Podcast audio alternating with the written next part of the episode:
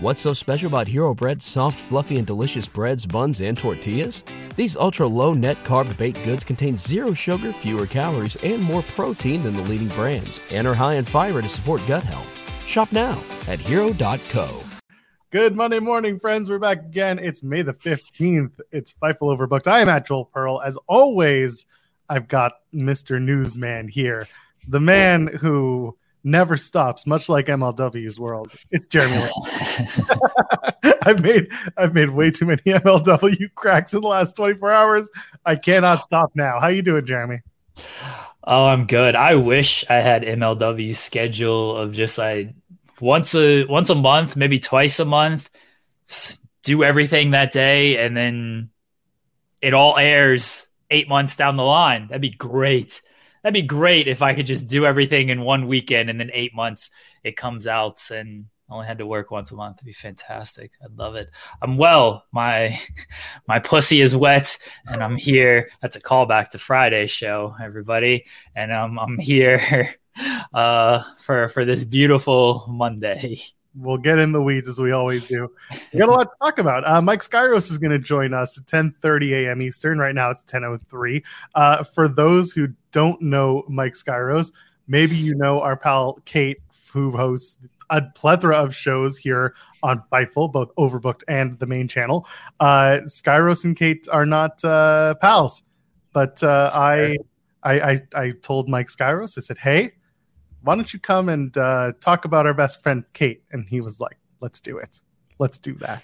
So we're going to do that. Uh, and Ryan Lambert jumps us with a super chat saying, Justice for Skye Blue, you know what you did, Joel. Last night, Jeremy, Kate and I were on our show, and we were talking about the CM Punk return. And Kate was like, Oh, how do you get people to boo Chicago's own CM Punk in Chicago as his return? And I said, well, you have him come out and he, I don't know, he jumped Skye Blue because the first Chicagoan I could think of was Skye Blue. I didn't want to do Colt Cabana. That's too obvious. So I said, why? I don't know, because she's Chicagoan. She's a, a young, hot upstart in the company. And that's just the way you do it, right? And so the chat kind of got on my ass about that. They should. This is a terrible idea. Absolutely a terrible idea. After?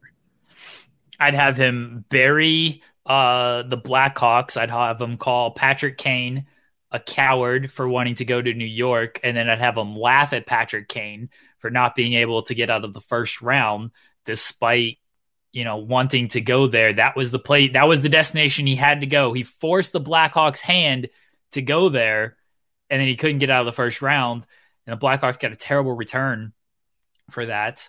Uh, I'd have them just completely bury the Blackhawks. Honestly, that they would hate that. I have them bury the Bulls, who also can't get out of the first round ever. Burying sports teams works. Yeah, bury the Cubs, the the Bears. They have two teams. The Bears had the number one overall pick.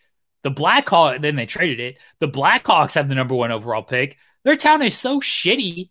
They they they get the first pick in all of these drafts, and then he should act like he is the savior to all this. Like this, just this town is nothing without me. What who who is relevant in this town if I'm not around? Make himself be the savior and be essentially a martyr. And it works because there's the double entendre of AEW. The ratings are down without me. I mean, they get they get this this business deal ain't going through without me. This second show ain't happening without me. See, there's layers, the, the layers to this. I said this on the other show. No, but I said this on the other show. Because AEW is full of a lot of people who like read ratings reports and, and live by these numbers, they're gonna see collision at like 700,000 and a 0.15 in the in the demo. And this isn't me shitting on. This is this is stuff that uh, has been talked about by Brandon Thurston, who was on the show, you know, last week. Uh, he's he's positive that like a Sunday uh, collision show, that's kind of what you expect in ratings. And people might not understand that for a Saturday evening show. It's not going to perform the same way a Dynamite would. So if he's going to say, you know, oh, I am the savior of the ratings, I bring the numbers, and then the numbers are less than AW Dynamite, then it's kind of hard to play that role unless you become that that heel who's just so delusional that he skates by it. Punk is so smart. He's gonna they're gonna pop a number for the first show right? Hundred percent. And then he's gonna, yeah, and then he's gonna be off that show the next week. He's gonna be on Dynamite the following week, and he's just gonna, it's gonna, he's gonna take that pop, that pop number, be like, this is what we did the first show. I wasn't on it the second week. Look at this dramatic drop off. Then he's gonna come back the third week, and it's gonna be boosted from the second week. Like, look, look how the numbers rose when I'm here. Here's the dumb thing about ratings, by the way, is one, yeah, most people arguing about ratings don't actually understand. And I'm not proclaiming that I have this big understanding when it comes to ratings. By the way, I don't I pay attention to it. I pay attention to the numbers. I don't always pay attention to what it means in the context of things of like, oh, okay, well, what would a rerun of Big Bang Theory do in this spot? And is that cheaper for TBS to run in this spot? Is that cheaper for TNT? I don't I don't get into to all of that. I leave that to an expert like Brandon Thurston when it and even Dave is very good when it comes to uh, the ratings and understanding and breaking that stuff down.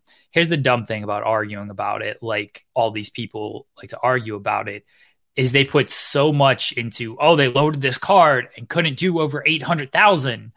Oh, they did they they dropped off a hundred thousand this week when they don't pay attention to the competition when they should of like okay well what was the basketball game for this. And the other dumb thing about it is everyone wants to proclaim these shows and the company dead because like the ratings drop by like 20,000 the viewership drop by by 20,000 it's like this company is about to sign reportedly predicted predictedly a billion dollar TV deal. They're about to add a second show to this. I think they're doing okay. I think that they're 800,000 or whatever it might be. I it, it's not the end of the world for this. You got people like these these old heads talking who were, you know, relevant you know, 15 years ago during the Monday Night War of like we were doing 3 million at the time. We were doing 4 million it's a different world. It's a different landscape. And and just because AEW is doing 800,000 don't mean it's a dying company clearly because they just signed or they're about to on Wednesday are about to sign this big TV deal that gives them an extra 2 hours of content, possibly a streaming deal with Max. Now, does the pressure go on them from here to deliver and be consistent and everything? Yes, because I will say this. Rampage was supposed to be this big thing of like, oh, extra hour of TV, here we go, great. And it started it was it was very good for the first however long for that for the initial really few months. It, it kind of took the downturn when Punk started you know having go going off and everything um really the injuries the injury moxley was out um in, in rehab, getting getting himself uh, clean and, and good. Uh, Omega was out. Like that's when it started to take toward the downturn because everybody was in there for Dynamite. But now Dynamite or Rampage took the took the drop, and like you thought that may be oh AEW not doing so great. They, you know, do they want extra? Pro- they still got extra programming off of that. Well, they're doing just fine. I do think there will be some pressure once the second show is added to maintain, deliver. But then again, goes the cost benefit. Because if they are getting paid a billion dollars, reportedly, predictedly, then it's like, okay, well, it's one thing if you're delivering this and we're only you're only getting 25 million. Like, all right, that's fine. You're getting now two 250 million. We need a little bit, a little bit more off of this. It's a big, it's a big summer for AEW, but let's not act like the company's dying just because they're doing 800,000.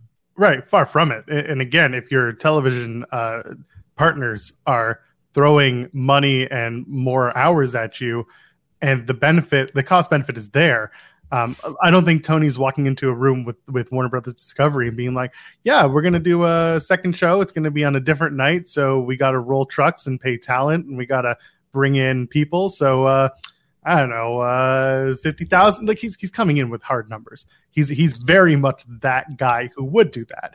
Um, so whether or not this like this number that's been floated out there um, doesn't matter whether it's it's true or false regardless there is a number that was agreed to that clearly is beneficial for all sides uh, and is bringing more aw content to tv um, again, we joke about it for better or worse in our case because now it's just it's another two hours a week of wrestling that you and I have to watch and talk about. Um, but there are people out there who don't watch literally everything out there and just want to go and enjoy wrestling and that those are the people that we're catering to those are the people that that AEW want to bring in are the people who are going from watching their show for 2 hours to watching literally anything else after those 2 hours don't care as long as you come in join us for 2 hours or now 4 hours every week 5 if you count Rampage those are the people we need. We don't need the 24 hour talkers because they're they're going to watch anyway. Part of them have to. Part of them are just they're completionists. That's what it is. Uh, yes, they are in fact called cowards. Wait a minute, Kate in our chat talking stuff. Uh, and on the ratings front, I do want to mention, you know, this is the funniest thing to me, and the worst thing is when WWE announced or, or they released the um, the Monday Night Wars documentary series that they did. Do you remember how many times they went back to like? Week number duh and then they're doing the ratings and it's like 7.2 to 3.5 and i think people really got it in their heads that like these are numbers to be expected when there was no streaming there was really no pvr in 1999 1998 1997 go backward like there was none of that. Therefore plus three plus seven plus five those numbers did not exist and they were not nearly as important as they are now and what a lot of people are reacting to are the same day viewership. And how many times, how many shows do you stream that are not live on the air? How many shows do you really make the time to watch live on the air? That you know that that's what doesn't matter as much. The, all the way up to plus seven. That's what we're after. That's what that's what wrestling companies are after to bring to their stakeholders and say, okay, this was, yeah, this was first reaction, but here are the numbers afterwards. Here are the social numbers that we're bringing in. That's another huge number that's, that's affecting uh, the deals that they make and, and the conversations that are had. Look at the YouTube numbers for AEW. You look at the, uh, the Kenny attacks Don and, uh, or sorry, Don attacks Kenny numbers from this past week. I'm going to, I'm just going to look at it right now. I'm sure I can pull it up right on AEW's YouTube and it's going to be one of the higher rated uh, numbers for this week. 790,000. It's not bad. Is it good? Though seven, wait, seven million or seven hundred?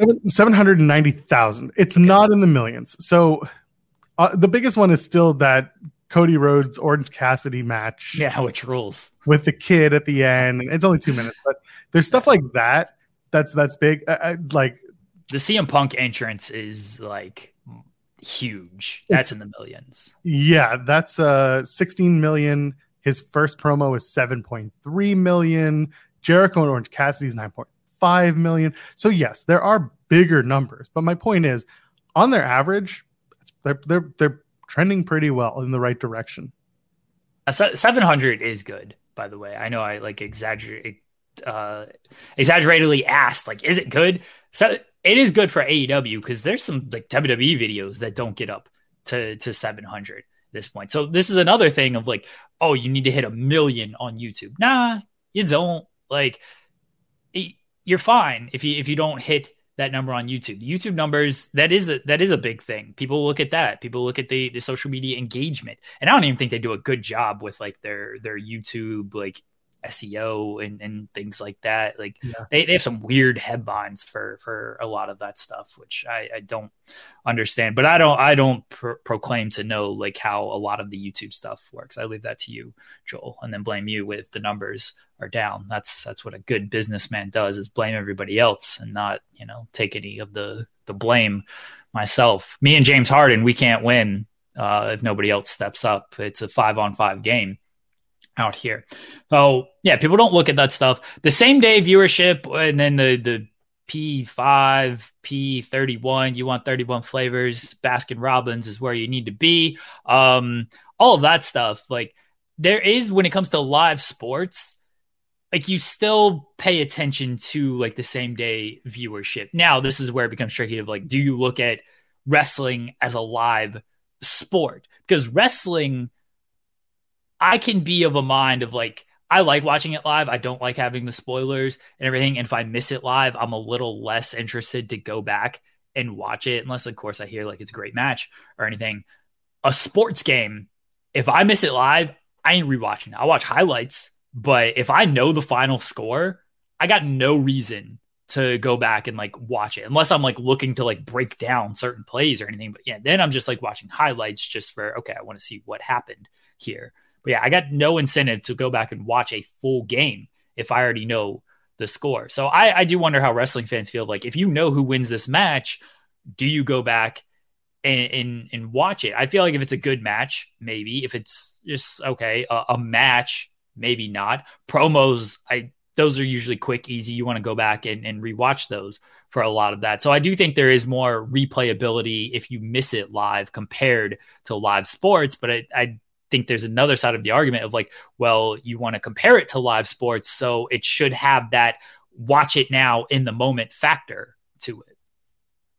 And I agree. And I'll tell you right now, the way that I consume wrestling after the fact is exactly how you're explaining it. If I if I'm hearing that the match is great, yeah, I'll probably watch the whole thing. But if I'm just kind of like don't have much time, trying to you know breeze through it all, yeah, I'll, I'll probably scrub through a bunch of the match, try and hit the high spots, and then get the pinfall, figure out how the victory happened. If there was something that is worth kind of thinking about in the long term, you know, story, whatever it is, um, that'll come into it. And then of course all the promos I'll watch or basically if i if i notice it and i deem it important then i want to see it if i see two talking heads sitting behind a desk about to set up a video package chances are i'm just going to scrub for about four minutes ahead and i'll be fine but in sports you're right. You gotta you gotta find if you're rewatching sports to me i gotta find the goals. And this is what i loved when i used to watch uh, game center was that it would actually give you the bookmarks on the goals and i can just go back and catch the play that led to the goal.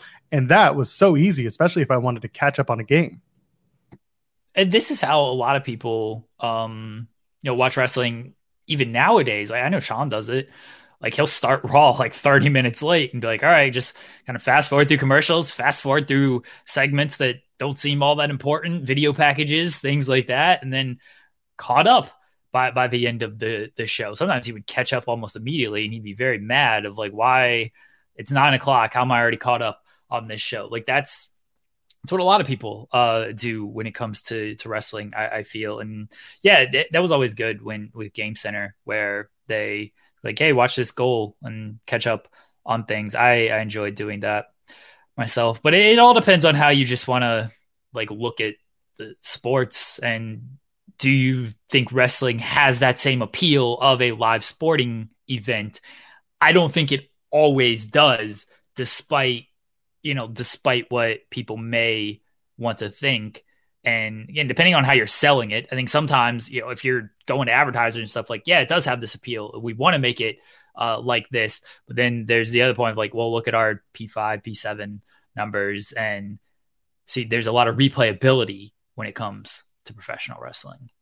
We're going to be talking about this again, by the way, on Wednesday, because as of right now, the plan is to have Andrew Zarian join us, who will hopefully be able to break down what to expect from the upfronts, uh, which are happening in New York, which is you know his backyard. So uh, Andrew Zarian from Wrestling Observer and Mat Men, uh, he'll be here hopefully on Wednesday. I got to remind him because uh, he, he just had his birthday, and I don't know how much he remembers. He, I feel like he was left on the roof of, uh, of a hotel in Vegas, so who knows. But that's the plan, and we'll talk much more about the AW deal because there is a lot on the table here. There's a lot of, of stuff that needs to be understood. There's a lot of expectation setting. Um, which you know to be perfectly frank a lot of people are not going to fully grasp the uh, importance of the deal or at least like what the expectations are on AEW and on Warner Brothers as well for what this deal entails because a deal with Max also means that the potential of moving all of these specials AEW pay-per-views things like that over to a streaming service uh, that's a different revenue source as well because I don't know if you're still paying. You're not still paying fifty dollars per pay per view at that point, are you? It depends. Like right now, they have five big pay per views, right? And if you keep it at five and load those up, maybe you can still get most people to pay fifty dollars. Um, but if that quality drops, because you know, let, let's let's look at All Out, All In, for example. We know they're loading up All In that show's getting that's Wembley Stadium. That show's getting loaded up, right? That might be a free show on Max. We don't know yet, but that might be a free show on Max. Then you're asking people one week later to pay $50 for all out. like first off, I, what's that card going to look like? Because you're probably going to burn a couple of big matches on All In. So how do you turn around one week later? What do you have there uh, to to put on that card? And then you want people to pay fifty dollars for that card. That could be tough, and that's where it's going to be a tricky balance if they are going to do these specials on um on Max. This was the thing where like, oh, Battle of the Belts. People thought this is gonna be like Clash of the Champions, but they've they haven't made it like that at all. So it doesn't feel like you're just getting a a pay per view for free when it comes to Battle of the Belts. So it's like, oh, this makes it tougher to justify paying fifty dollars. Like, no, it's still pretty easy to pay fifty dollars because Battle of the Belts really ain't get it. Dynamite does more to undercut the pay per views when you're getting Omega and Moxley in a cage match for free than anything they've done with Battle of the Belts. Uh, but yeah, they're putting stuff on Max and they're putting big shows on Max. If they're getting all out, all in, that's gonna be that's gonna be one the end of kind of this honeymoon area, right? Because it kind of starts with the debut of Collision, which will be mid June, and then you got Forbidden Door, and then you go to All In, and then you go to All Out. What do you have after All Out? And then what do you have All Out to or all in to all out and then how much are you going to pay for for all out after you've seen all in potentially for free so coming out of all out i think a lot of questions are going to be answered as far as where aew is at until then i'm excited to enjoy the ride because there's probably going to be a lot of a lot of good wrestling absolutely before we bring on uh, mike skyros who's uh, hanging out waiting for us uh, I, I, i'm just going to add this real quick uh, if I am in the shoes of AEW or of Max, I would probably do a two for one. I would say you get this show, you get this one included. Since there is a quick turnaround, you have to make the value added that you're paying, you know, 25 bucks for all in, you're paying 25 bucks for all out, basically 50 bucks it's a package deal. That's kind of where I would sit it. Is but uh, if, if all in if all in's on pay per view though, how do you do that? Like, the, the, but that's the question. Where where is it going to be? We don't know where all in falls. Yeah. We know True. where All Out is going to be. It's going to be wherever AEW programming is, you know, whether that's Bleacher Report or if it's on New Max, whatever it is. But because we don't know what All In is yet, if it's going to be on Max and so is All Out, then you do kind of have to lump them together or announce some sort of ticket item that uh, includes both of them. Okay, but what if All Out it, it is on Bleacher Report and then All In is on Matt? Like, do they strike a deal with Bleacher Report? Like, I I think I think it's a tricky situation that we need answers to, and I don't know if we're going to get any answers. Maybe we'll get answers on Wednesday. Maybe we still don't have answers, and maybe they don't have answers. Honestly, right. Well, we should probably have answers with our next guest. Do you want to tee this up, Jeremy Lambert? Uh, yes, he is here to bury Kate, which is great. That's I feel yeah. like everybody should should be here for that. Uh, he, he's an independent wrestler. He's Mike Skyros joining us. Mike, how you doing, man? What's up, guys? Thanks for having me on. And I'm always up to bury Kate. It's one of my favorite pastimes. So let's talk about that. That uh, let's talk about Kate for a second. You've been uh, let's you're, talk about her. You're part of Excite Wrestling, and Kate has been yeah. jumping on commentary there. How did this all start between you two? Well, first of all, I'm the champion of Excite Wrestling, much to her chagrin, and I don't know where it started. I don't know if it's if it's like a, some sort of weird jealousy thing or if it's just spite, but I thought we were getting along fine. And then she just started burying me out of nowhere on Twitter. Um, I guess she wasn't a fan of my tactics or my stance against Excite Wrestling. And she became a little bit of a homer in terms of kind of sucking up to the office and taking a position against me and my guys. So I don't know. What, what do you guys think of that behavior? Do you think that that's kind of where Kate usually lies? Is she a, a suck up in that way? I don't know. I, oh, 100 percent. That's how that's how yeah. she got this job. That's the only reason she's yeah. on this channel is because she was just nice to me, and I felt bad. Yeah. I was like, all right, sure, take take the Friday show, and then she just continued to use that. Clearly, doesn't care about women's wrestling, going to the bathroom during women's wrestling and stuff. So, no, that that's that's why she's here. She's a coward, by the way, because she's been she's invited on coward. to defend herself, and she's not going to show up. So, no. I don't know what you do with, with any of that. I mean, listen, I've said it before. The biggest mistakes I ever made in professional wrestling media were inviting Kate to engage with us on Marbles on Stream on Twitch and uh, inviting her onto the watch alongs that we would do here on Overbook for all of the AEW and WWE pay per views. I get it. I'm going to have to live with that for the rest of my life. Skyros, you are unfortunately going to have to live with Kate uh, in the ears of professional wrestling fans as you continue to defend the Excite Wrestling Championship. that's yeah where we are. Yeah, it's it's a shame too because I thought you know I was looking forward to working with her. She she came into Excite with a lot of with a lot of clout, quite frankly, compared to the commentary team we had before. So I was hoping she could get some eyes on the product. I didn't know those eyes would be her trying to blindside me at every waking moment on Twitter. But as you guys have probably seen, if you're following any of the stuff she's doing, when I turn up the heat a little bit on her, all of a sudden she's not really anywhere to be found, much to, as you said before, a coward. Wow. So you call yourself the Moonlight Sun. For those who maybe don't know what that means, can you explain it to us? The Moonlight Sun was a name that I did not come up with. It was a name that was given to me because there's a promoter. Uh, he was helping promote a company called XWA in Rhode Island. His name is Jose Garcia. And he thought, because I wear a mouth guard with fangs on it, he thought that I resembled a vampire. So he put it on a poster. He said, uh, returning next week to Thursday Night Throwdown, Moonlight Sun Mike Skyros and I, I saw it and I thought about it. I was like, that sounds cool. Like that, that make like a cool little tagline because I, I wasn't really doing anything at the time in terms of branding myself. So I was like, hey, you know, is it cool if I just like take this and use it other places? So ever since then, I've kind of leaned into the, the not full gangrel vampire, but like a vampire adjacent.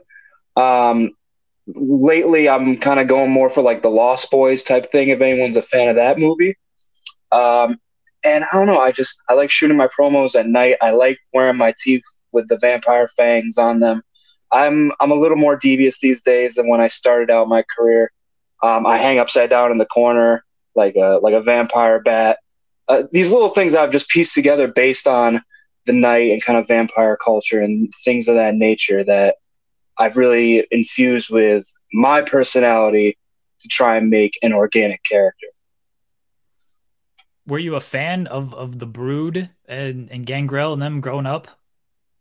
So I I missed the Attitude Era completely. I was like I was like the perfect age to enjoy the Attitude Era, but for whatever reason, I don't know if we just didn't have the channels or whatever. Just wrestling was not on in the house until like Ruthless Aggression era the first thing I ever remember seeing and like being like, yo, that's that's I got to see more of this wrestling stuff. I was on vacation with my family in Niagara Falls, and they just opened up that WWF zone right on the Canadian side of Niagara Falls. So they would run the promo packages for whatever was going on in WWE for the pay per views in the hotel, and they kept playing the one of the ladder match between Jeff Hardy and the Undertaker.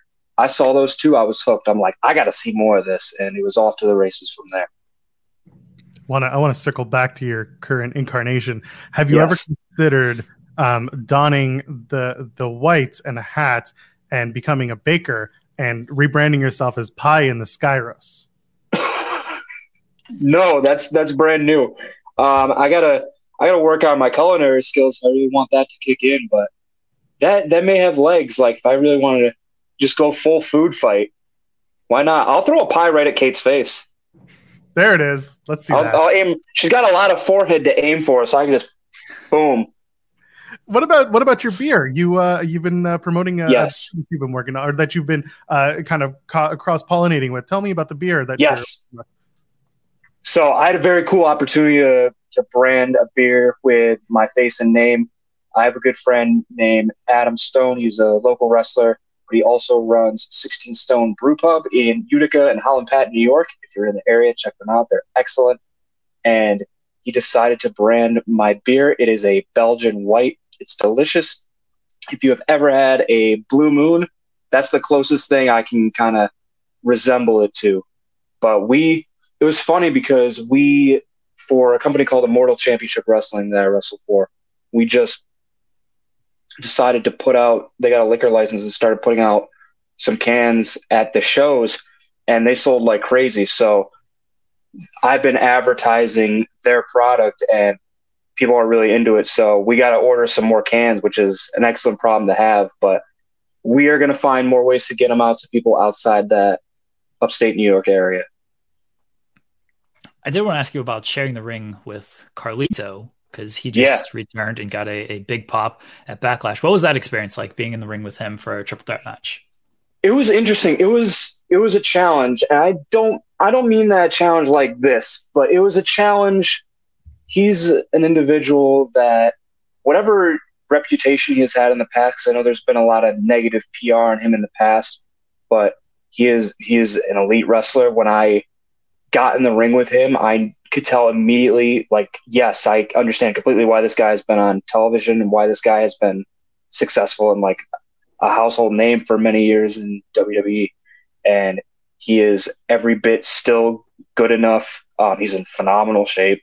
Um, every bit worthy of the spot he has. And I was forced to step up and forced to really be creative in terms of like getting more, getting through that match and winning that match because he spit a whole ass apple in my face too, and that really wasn't what I had in mind for that show. But um, and then like of course like the you know the 14, 15 year old kid in me was like, oh, I'm wrestling Carlito, that's cool, and like I always I know the big thing went around online for a while with like people taking photos with wrestlers, but that aside, I'm really trying to at this point in my career like take time to sit back and when something cool like that happens, um, no pun intended, I, I like to sit back and just be like, oh yeah, that's that's pretty dope. I'm wrestling Carlito, or I'm in the ring with Eddie Edwards, or I'm on a show with Ron Simmons. Like, it's it's cool to like kind of breathe that stuff in and enjoy it.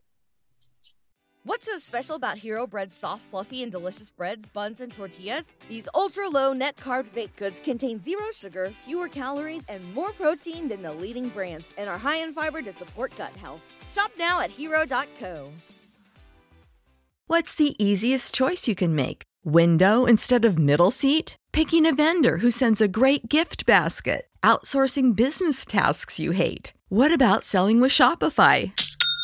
Whether you're selling a little or a lot, Shopify helps you do your thing, however you cha-ching. Shopify is the global commerce platform that helps you sell at every stage of your business. From the launch your online shop stage to the first real life store stage, all the way to the did we just hit a million orders stage. Shopify's there to help you grow. Whether you're selling scented soap or offering outdoor outfits, Shopify helps you sell. Wherever and whatever you're selling, Shopify's got you covered. Sign up for a $1 per month trial period at shopify.com slash try. Go to shopify.com slash try now to grow your business, no matter what stage you're in. Shopify.com slash try. I'm getting. Do you get a say? Sorry, sorry, Joel. Do you get a say in the apple that gets spit at you? Like I don't like Granny Smith. Can can I get you know a, a red, a delicious red spit instead? I mean, if it was up to me, I would have made him bite into a crab apple, but I didn't really get a choice in that matter. I believe it was a, I believe it was a Granny Smith they spit. If I, if I remember, I got to look up the footage again. There's a clip out there somewhere, but I think it was a Granny Smith that he spit at me. But his aim's good. He hit me right there, right between the eyes. Years of practice. I should hope he has. Yeah, got it. He's a sniper. I'm getting I'm getting angry DMs from uh, from our best friend Kate over here. Oh, wonderful! She wants that, that warms my heart. She wants me to bring up uh, the Salt City Killers, and of course. Uh, then she also says because Syracuse is known for salt potatoes. We are known for salt potatoes. Salt potatoes is a delicacy. It's very literal. Um, I don't know why it's not done more places, but they're delicious. They're exactly what a potato needs. Just salt. salt. Okay. Just salt. But in terms of the Salt City Killers, so when I was first getting out on the road, there weren't a ton of people that kind of put me on and got me uh, bookings. And after me, there have been a lot of guys coming through the school that I really wanted to afford opportunities. And I've been very fortunate in the fact that I've been able to be a champion a few places and gain certain status in companies to where I can call shots and bring people in. And with Excite Wrestling, I found a bunch of guys from my school that had a gripe with the owner, Johnny Moose, and we all decided to band together, take some spots for ourselves, and we're kind of running roughshod over that whole show. So it's Salt City Killers is about Syracuse wrestling and putting our guys on. What are some of your goals when it comes to to wrestling, uh, short term and long term? Short term, I can assume just throwing a pie at Kate's face. Uh, but besides that, and then long term goals as well. Short term goal is I want to appear on a nationally broadcasted uh, wrestling company. Uh, I don't care if I am getting apple spit in my face by Carlito. I don't care if it's I'm on well AEW Dark, rest in peace, but I don't care if I'm on AEW getting beaten up by someone. I I think I am good enough to be on national television, and that's something I want to check off the the goal list. And I want to wrestle more internationally. I've been very privileged to wrestle in Canada quite a few times this year. I want to take it overseas, and Japan being one of my long term goals that I've had for a while. I'm I'm about this close to making that happen, but I'm not going to jinx it too much. I I just have always enjoyed that brand of wrestling. And my long term goal is I would have to weigh the options as they were presented to me, but my long term goal is I want wrestling to be my full time job. Um, it, it, doesn't matter if I'm if I'm grinding on the indies, if I'm signed somewhere, um, if I'm just moving a boatload of merch. I want wrestling to be my full time job, 100. percent You've had some work uh, with Beyond Wrestling over the last little while. Yes. What's uh, talk to me about working Beyond Wrestling, and it's it's more of a. I guess they're trying to work more of a TV style product now. Uh, is there a big difference between that and the way that you're normally used to wrestling? Yes, because they put much shorter time limits on the matches. So Beyond Wrestling, if you listen to the announcements, it is a very strict 10 minute time limit. And a lot of those matches end up being four or five minutes uh, because of the constraints of their live stream. And they're trying to fit a ton of different wrestlers on the card, uh, much to their credit. So it's been like a really cool challenge to be like, okay, how do I jump in on this Wrestling Open slash IWTV slash Beyond Wrestling audience that has seen everything that is not easy to please, that kind of sit back when you get there, like, impress me. And figuring out a way to do that in three, four minutes has been really frustrating at times, but also like really cool and rewarding. And I think it's let me like build a lot more confidence and grow a lot more. And honestly, a lot of people have seen me for the first time or gotten to know me a little bit because I've been on those programs. So like no matter, you know, if I'm on there every week or if I'm on there every once in a while, it's been really cool to be a part of Wrestling Open and beyond. And it's been invaluable in terms of getting my name out there. I've gotten bookings specifically from appearing on Wrestling Open, so I think it's super dope. And they're planning on doing every Thursday forever, so I plan on showing up there as much as I can.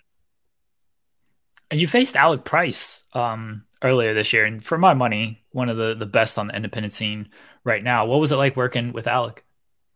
Alec's been on a roll. It's funny because I've wrestled Alec at a few different stages of his career. I wrestled him um, right when he was getting started about four years ago. Um, I don't know what number match it was, but it was super early. And I'm tight with the Bell Time Club that he's trained out of and his trainer, Bo Douglas. And so I've known that kid for a long time. We're not like, I'm not going to sit here and pretend we're like super close friends, but it's been cool knowing him that entire time and watching him on the come up I know he works super hard. He he hustles, and he is a completely different animal that I wrestled this most recent time than when he first started. And it's funny because normally I would look at a dude like that, like he, he's a skinny kid. He's not super intimidating or anything like that, but he brings it as much as anyone else brings it, and he wrestles like he's seven feet tall. And that kid's that kid's gonna end up somewhere. I think it's a matter of time. Within the next year, you will see him under contract somewhere. I don't really think that's too out of a take. What gets you pumped up for a match? Like, how do you get in the zone before you go out there? um, I try. I tried. I've tried a few different things. Like I tried doing the thing where I would listen to music, but I, it would just end up like I would end up just cycling through too many songs. Um, I tried like a few different routines that didn't work. I a lot of the time like to find like a dark little corner. I pace around and I'll find it'll either be a locker or like uh, a very like a thin wall or something, and I'll kind of Goldberg it a few times before I go out. Try not to concuss myself or bleed down my forehead, but I don't know what it is. But I, if I don't headbutt something right before I walk through the curtain, I don't feel right. Scary. So what what are you headbutting? Just a wall, a door? You you you could Goldberg yourself in this situation now. Right. So I, I try to I try to go at like like fifty percent, not hundred percent. I'm not trying to I'm not trying to concuss myself. Um, it's usually like if I can find a like a like a locker is usually perfect because it just it just has that little bit of give or like something that's like aluminum or metal is perfect. Uh, a lot of places have these thick wooden doors or like these thick walls. Those are a no-go. Uh, drywall i feel like i'm going to go through if i do it. So if i can find a locker if we have like a real locker room those are usually just what i'm looking for. So hold on. If you're gonna okay. If you're gonna yeah. head through a locker a drywall anything like that mm-hmm what's your approach in hardcore matches or death matches? Is it something that you would want to be a part of, take part in, or are you more of a traditional wrestling kind of guy? Traditional wrestling, like straight up wrestling, has always been what I've really been interested in. I think if there was a reason for me to have a like a street fight or a hardcore match or even a death match with the right person, I would I would do it but it's not something I I take lightly. And it's no no beef with anyone that does that style of wrestling. That's just not the style that I've been super into. But if it got ever got heated enough with someone that that's the way we had to settle it, I would 100% settle it like that. Your opponent's just gonna have to bring a, just a stack of lockers to the ring and just keep. they're, they're playing right into my hand at that point. That's right. That's right. And you'll just have to be like, you don't watch the tape. You didn't see the interviews. no, they got to do their research. That's right. Uh, tell us about the lineage of the uh, Excite Championship and, and everything going on there. You know what? I'm a lot of champions say this every time they win the belt, but I'm trying to bring some stability back, back to that belt because, quite frankly, that belt's been hot potatoed for the last probably two or three years between five or six different people. Uh, I think I've had the longest reign because I won it in February. I've had the longest reign that that belt's had in a while, and it's contrary to popular belief. I care very much about Excite Wrestling and wanting it to succeed because there's a lot of people in upstate New York that need solid places like that to work. And I think Excite Wrestling has been underselling itself for a long time. And I think they've been letting a lot of people that really you know, have had their their turn in the heavyweight title scene just go over and over again and trade the belt in between each other. So I'm trying to make that belt one of the top belts in New York and in the Northeast. And I want all the best wrestlers to come to Excite and fight me for it because I got maybe one or two more people left that excite and they're out of contenders. They're gonna I don't know if they're gonna throw students at me, if they're gonna if they're gonna break up some tag teams and throw them at me, but between Sean Carr, between uh, Cade Lothbrook, between Bill Collier. Uh, they've thrown all their best guys at me, and I'm still the champion. Kevin Bennett, who's the ESW champion, Smash champion, I won it off of him. So Excite's running out of people if they really want to dethrone me. So I feel like I'm going to hold on to that belt for a while. Certainly making a hot case for that too. Yeah. Do you know who who the first Excite champion was? The first Excite champion, I want to say that's tough because uh, I know they've been around. I want to say they started in 2012. I want to say their first champion w- was probably might have been Rob Cook. I could be wrong though. I don't know off the top of my head. I'm going off of Cagematch here. So if oh, cage okay, tell me. If Cagematch is wrong, then we'll blame them. It was a man by the name of Joe Gacy. Oh my god. I got beef. I got indirect beef. I have one-sided beef with Joe Gacy that okay, I don't well, think he even knows about. Here's here's the thing. This person yeah. to my camera cam, camera left over here been compared to Joe Gacy with that look on his face there. Very similar kind of face. I, I don't see know. It. You can see it. So if you want to Yes. cut a promo on Joe Gacy and aim it, you you can literally look at him a little bit and visualize him right there. If you want to have the one-sided beef and cut a promo on Joe Gacy, he's right there for you. It's tough because Joe Gacy's such a nice guy. It's my beef isn't with Joe Gacy the person. My beef is with the idea of Joe Gacy because Joe Gacy has been like put up on this pedestal as like this untouchable godlike figure by Excite Wrestling and specifically by Johnny Moose, the guy who runs Excite Wrestling. And I don't get it. Joe Gacy gets he spends more time promoting Joe Gacy, who is doing great things for himself, but he's on NXT right now. Joe Gacy is doing nothing for your business. People are not buying a ticket to Excite Wrestling to see Joe Gacy. You should be advertising the top people at, at Excite Wrestling, whether it's Sean Carr, Bill Collier, the Salt City Killers, I don't know, the champion, me. Talk about us. Talk about what we have coming up. Don't talk about Joe Gacy. Don't talk about Cody Rhodes. Don't talk about people that aren't going to be on the marquee. It drives me insane because I want them to succeed so bad, but they keep they keep stepping on their own toes and and failing to promote the good things they have right under their nose.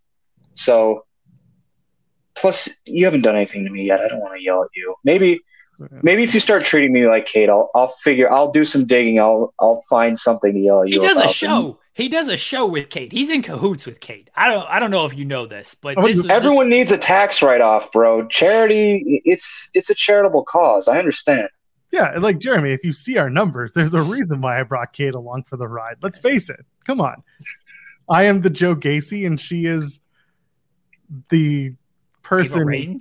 Yeah, I wouldn't go that far. Uh, She's there. People like her for for what she brings to the table, whatever that might be.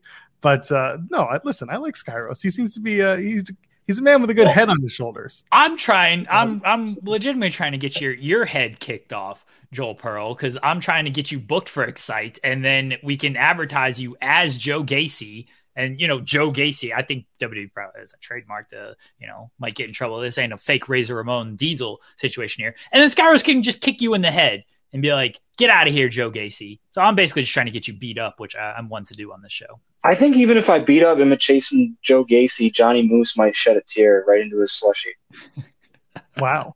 Okay. Tear fa- tear flavored slushies for everyone. I just noticed that you That faced doesn't sound great. Salty. You had matches against HC Loc, didn't you? Not yet. I've. I've Coming up. I have uh, a title defense coming up against HC Loc in on June second in Elmira, New York. Actually, So day it'll after be the first time we've ever wrestled. a former ECW alumni, Yes, a Ring of Honor alumni, yes. someone who's who's been around for a long time. How do you prepare Yeah. for someone with that much experience going into a big title match like that? Again, the day after my birthday. Well, I mean, especially being the champion, like you can't be a slouch. Like I, I could very easily try and do like, you know, try and be a, a cool bad guy and sit back on my laurels, be like, oh, I have nothing to worry about. But he's been around for twenty something years for a reason. He's been all these places for a reason. He is exactly what he says he is. He's a tough old man. The problem is, I'm a tough young man, and last time I checked, that measures a little higher than a tough old man. I'm sure he's got quite a few tricks up his sleeve that he's picked up over the years, but athletically, he, that dude cannot keep up with me. I don't care what he thinks. I will have him sucking wind face first on the mat. I promise you. Mike, we appreciate you joining us today. Let everybody know where, where they can find you at and what you got coming up. Cool. I appreciate you guys having me on. I will be this weekend. I will be in Pennsylvania for Smash Master Wrestling in a tag team match. I will be in uh, New Jersey at the H2L building for Bloodstorm Pro Wrestling, and then I will be at Pro Wrestling Grind on May 26th and Oneida, New York on May 27th for New Pro Wrestling. You can find me on every social media: Facebook, Instagram, Twitter, TikTok at M I K E S K Y R O S, Mike Skyros. And I have a pro wrestling tee store if you want to buy merch. But if you see me at a show, and honestly, if you see me anywhere, I usually have my merch on my person with me at all times. So you see me out in the wild, I will probably have merch in a vehicle near me. So catch me at a show, buy a t shirt, come say hello, take a picture, and then tweet at Kate that you took a picture with me and how cool of a guy I am, especially compared to her. There you go.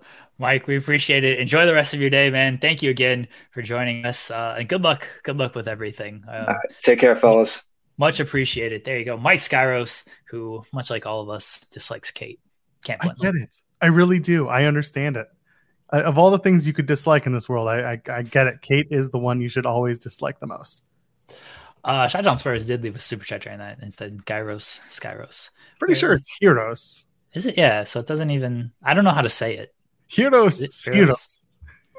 Heroes sounds Spanish. Is uh, Spanish? Uh, Greek. Heroes is, is Oh, Greek. Yeah, Greek. it is. Greek speak. I don't know this stuff. I don't. I wasn't a. I, I wasn't a geography major or a food major. I don't know. That's not your internet's gone gone south all of a sudden. Oh no, this is what happens. Skyros leaves us, and Jeremy's Jeremy's internet does too. This is how it goes. Anyway, a great time with Mike Skyros. Really, really appreciate his time. Uh, I, I, I mean, if I could find that beer in Toronto, Canada, I will. Otherwise, I'm just going to hit him up to bring me some. That's what I'm going to do. I think Jeremy's back. Jeremy, yes, I am. I don't know what happened. Yeah, yeah, yeah. Get you some. You want some of the Skyros uh, beer? I do actually. I don't really drink, but I'll take some. I'll, I'll try it out. Seems like it'd be good. We can drink it on air. We get mon- demonetized if we drink it on air.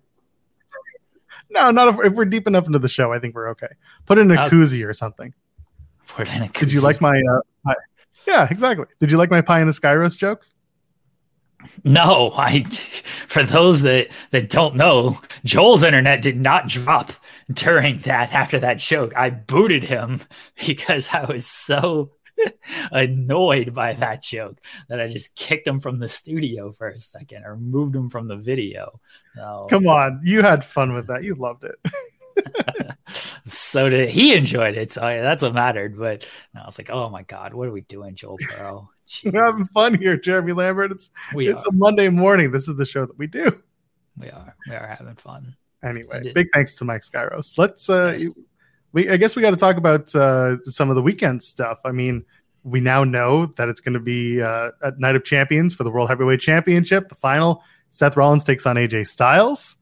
This is a match that's going to be, as the children say, a banger.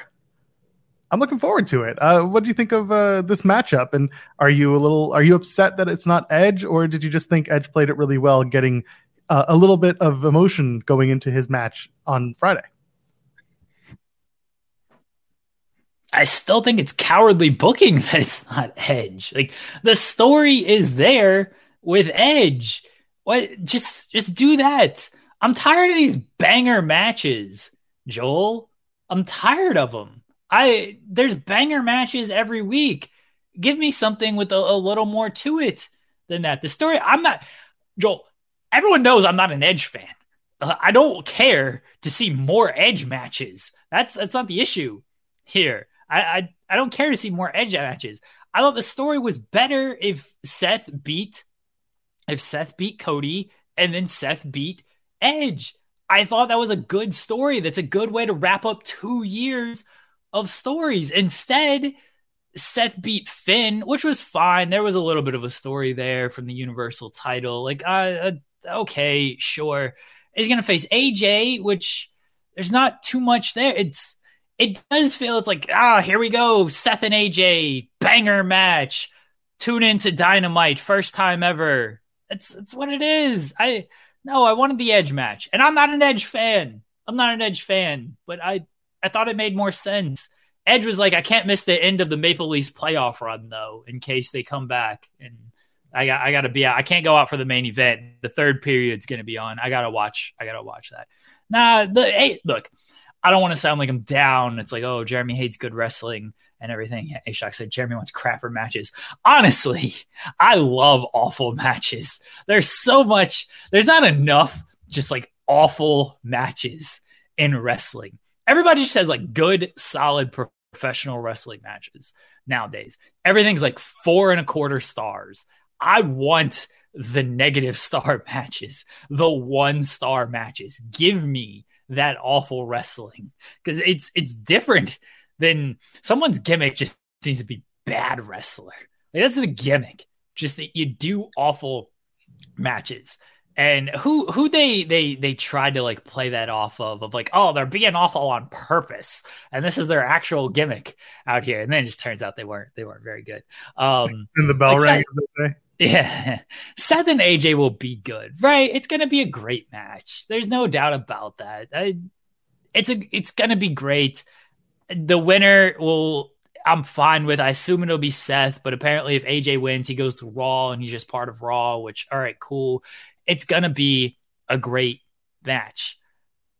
I was I thought it made more sense to do Edge. I, I think that they missed an opportunity to give you an easy story there in in lieu of doing a banger match. Are they doing a banger match in lieu of giving you a great story?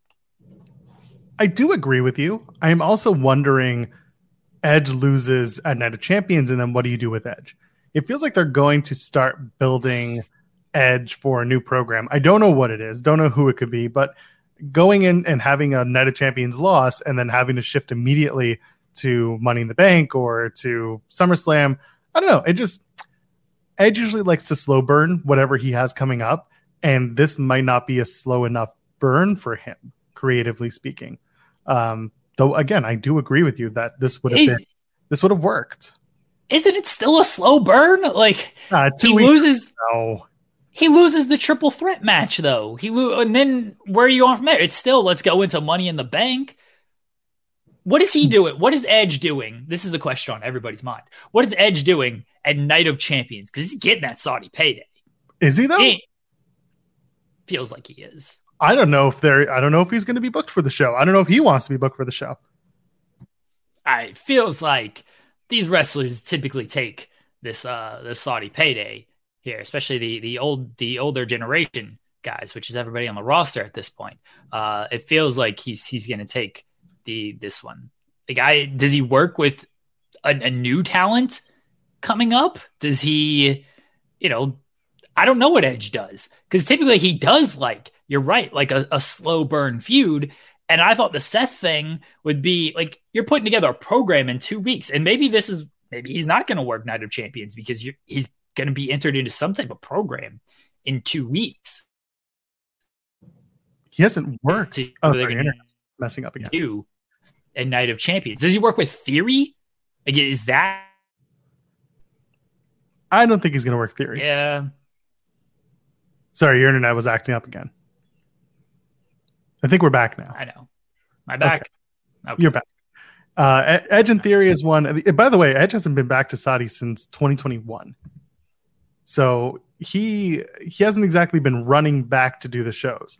Originally, I thought it was going to be Edge and Beth in a in a mixed tag at the last Saudi show because it was like let's get both of them on the card doing a thing against Judgment Day, but clearly they didn't do that.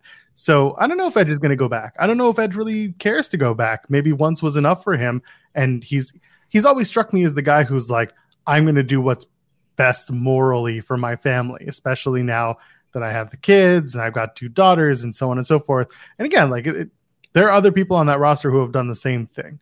So, by the way, Chi Town Spurs with Super Chat saying Edge versus Omos. Honestly, it, they might do it. Oh, stop it! Wait, you, is O is he winning? Is Omos winning? Yeah, is he winning that match? I could see him winning. I could see Edge putting over Omos. I could. It, it would make sense to me. It would make sense, but is it going to happen? I mean, that's the that's the thing. Is it going to happen? Yeah, I think it would. If they do it, I think it would.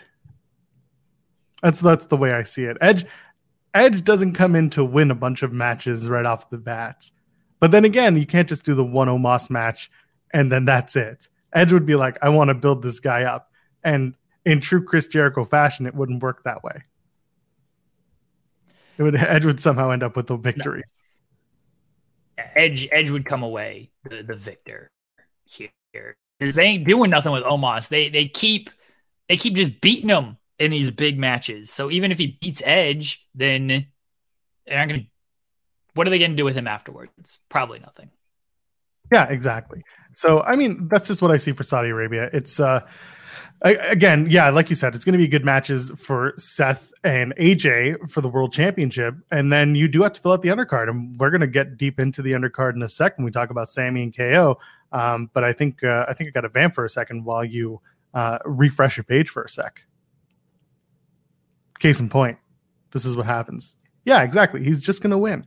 So I would have uh, Omos do his thing. I think that would work best. Oh no, there's three of you. Oh no, there's one of you. Are we back? Ohio internet is just what can you do? I can't boot you from that. Chat. I know. I tried to too. I think it's like long so whatever. It just it'll exit when it exits. We can just have look at this. and just blank screen. Oh, it just I went. That's all you had to do was replace yourself with yourself. Uh, that's how the delay is on this thing. Is it just now realized I logged out on the other page? You know, you gotta re- you, you gotta restart your computer every once in a while. You know that, right? I, I got the new computer. I restart it all the time. I actually shut this thing down every now and again. My God, instead of leaving it running. Yeah, I'm, I'm actually trying to you know get a little bit more life out of this one than the last. Not that I got like limited life out of the last one, but trying to get a little bit more. Uh, Ashok says, "Give give Omos a win over Corbin." What does that mean? I Corbin mean, just got beat in three seconds by Cameron Grimes, which was good. I actually like that they did that. But like, what does beating Corbin mean at this point? It's just a win it, because wins and losses matter, according to Tony. Uh, Carmella said they don't matter in WWE. She's very smart like that. Uh, I will forever bring up that clip on on Talking Smack where she said wins and losses don't matter. I was like, we admit it. a lot of people have said that. A lot of people have said that. Like, on the air. Wrong. Yeah, oh, well, maybe not on the air, but on in interviews and stuff. Just you know, in random interviews. Natalya is out here just like the draft doesn't matter in interviews. But yeah, I'm just gonna got drafted by who? What? She got drafted by Raw, right? Got yeah, drafted by Raw. Have Might show up. Against Rhea. Yeah, she is. She is. the, the her way the, there bless Natalya, man. She just finds a way to get into a title program once a year. Oh, the best, the absolute best that Natalya keeps getting into these programs. I love it. She deserves it too. Honestly, like I've I've had the pleasure of interviewing Natalya and like listen, she speaks very candidly and she speaks with a lot of passion for wrestling because it really is something that she has spent her entire life involved in, her and her husband for that matter, uh, to the point where like they're training a lot of the current wrestlers and some of the upcoming wrestlers. So for her, this is this is a, almost a reward for her. Um, Natty has been around for so long, and like I understand if people want to crack jokes about her you know about her but she also spends a lot of time in those interviews explaining why you know people need to pay a little bit more attention to her because of her longevity because of her experience so uh it I, i've looked at Natalya differently over the last couple of years than i used to I, I, know it's so again, it's so easy for us to crack jokes about her, and it really is funny when she like just kind of saunters her way down the ring on Monday Night Raw and just like, I'm gonna challenge for the SmackDown Women's Championship, Rhea. That's that's funny. There are better ways to get there. But the match itself, I'm sure it's going to be really good. I'm sure it's going to be fun with Rhea and Natty and, the, and whatever they do. As long as Natty slaps Rhea and says bitch one time, we're good. How pissed is Dolph Ziggler that he ain't got this lineage to where he can keep getting these spots every year?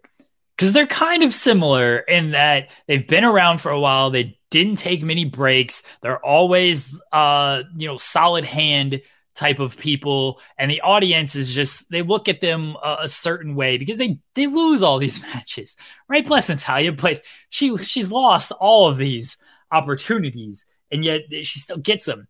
everything. Ziggler, very similar position, but while Natalya gets her yearly shot, Ziggler ain't had it since the the it was me type of thing. He's just thrown out there on a random episode and, and loses. Dolph Ziggler should look at Natalya, and that's who we should be like, it should have been me. Why am I not the Natalya of the men's division? And by the way, that's not a bad position to be. You're on programming, you get in a big program at least once or twice a year. It's not a bad position to be to just be the Natalya of the men's division.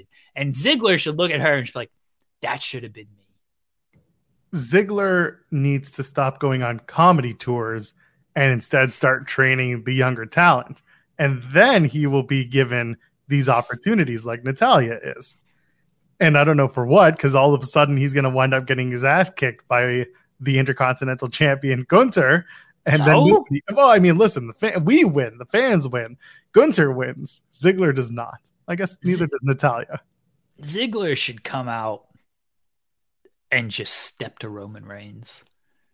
Just Roman's talking. He's doing he's doing his bloodline stuff.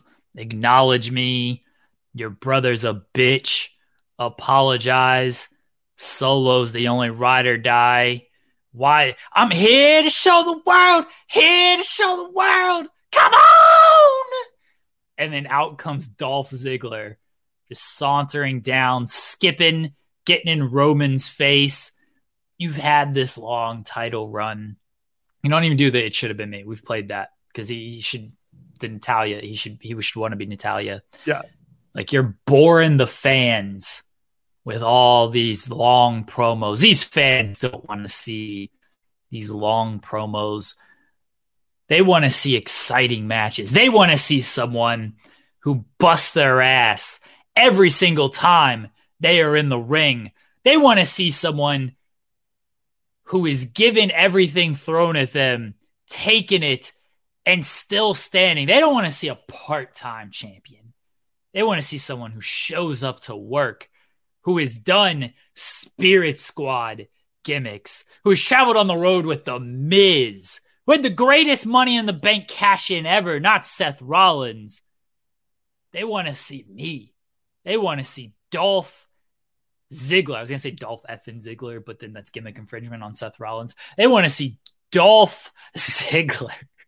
Two things. First of all, you so realize you realize you just brought up Seth Rollins' first challenger for that for that World Heavyweight Championship. It's going to be Dolph, and he's Good. play that role. And because we're around Money in the Bank time, he will be like, I was your, you know, I was the best money in the bank cash in, not you, Mr. Heist of the Century. Get all the way because I'm Becky Lynch's husband. He will absolutely do that, and it's going to be so annoying. By the way, chat's asking what Ziggler's last title was. It was the NXT Championship last year around yeah. WrestleMania. Just no one remembers that. Remember that, chat. I know you don't remember that, chat, but remember that, chat. See, um, he can bring that up. He can bring that up too. I'll be like, you know, they they want people to work with the young talent to help. You don't care about any of that. You're only here to help your your family. Your blood. Look at all the people that you you've left in your wake. What good did that do any of that?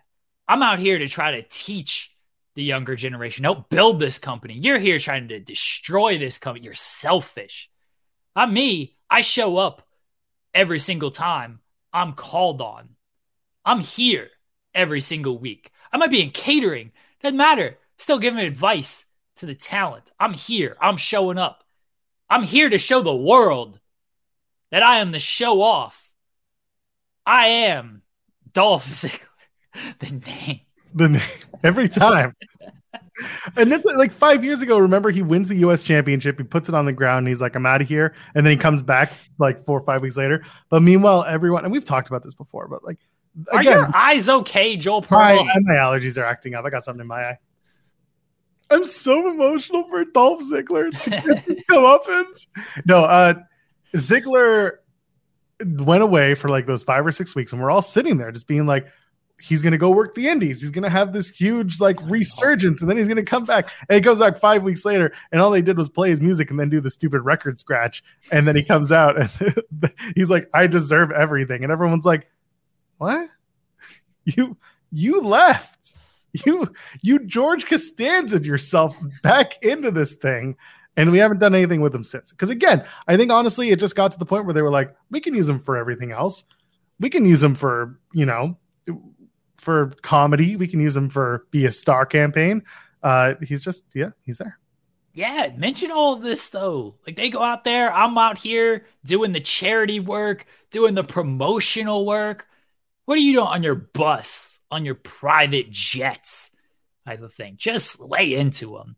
And then Solo, like, spikes them, and yeah. we never hear from Dolph Ziggler again. Yep, there it is. Absolutely. By the way, uh, that Samoan spike that uh, Solo uses is a thumbs up. So go ahead and leave one on the video while you're here.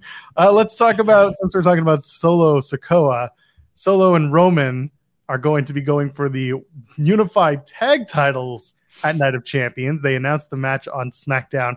They're going to face Kevin Owens and Sami Zayn in Jeddah, Saudi Arabia. That got people real uh, confused and also, I think, to a certain degree, concerned. Um, when you saw this, what uh, what do you think about the announcement of not only going for the tag titles for Roman Reigns, but also the announcement that Sami and in the case of KO going back to Saudi, in the case of Sami making his his first appearance at a Saudi Arabia WWE show?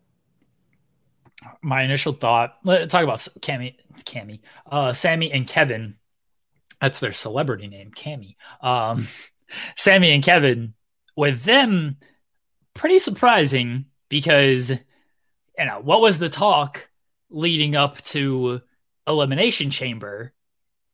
It was well, Sami can't win the title because he can't go to Saudi Arabia and defend it, so they'll never do that. It's like, well, seems like he might be going to Saudi Arabia now. Do we think it's a swerve? do we think that something happens next week or the week later, the, the week after? Because the, the show's in two weeks. Uh, so I guess technically this week and the week after. Uh, do we think something something happens there to where they don't end up going?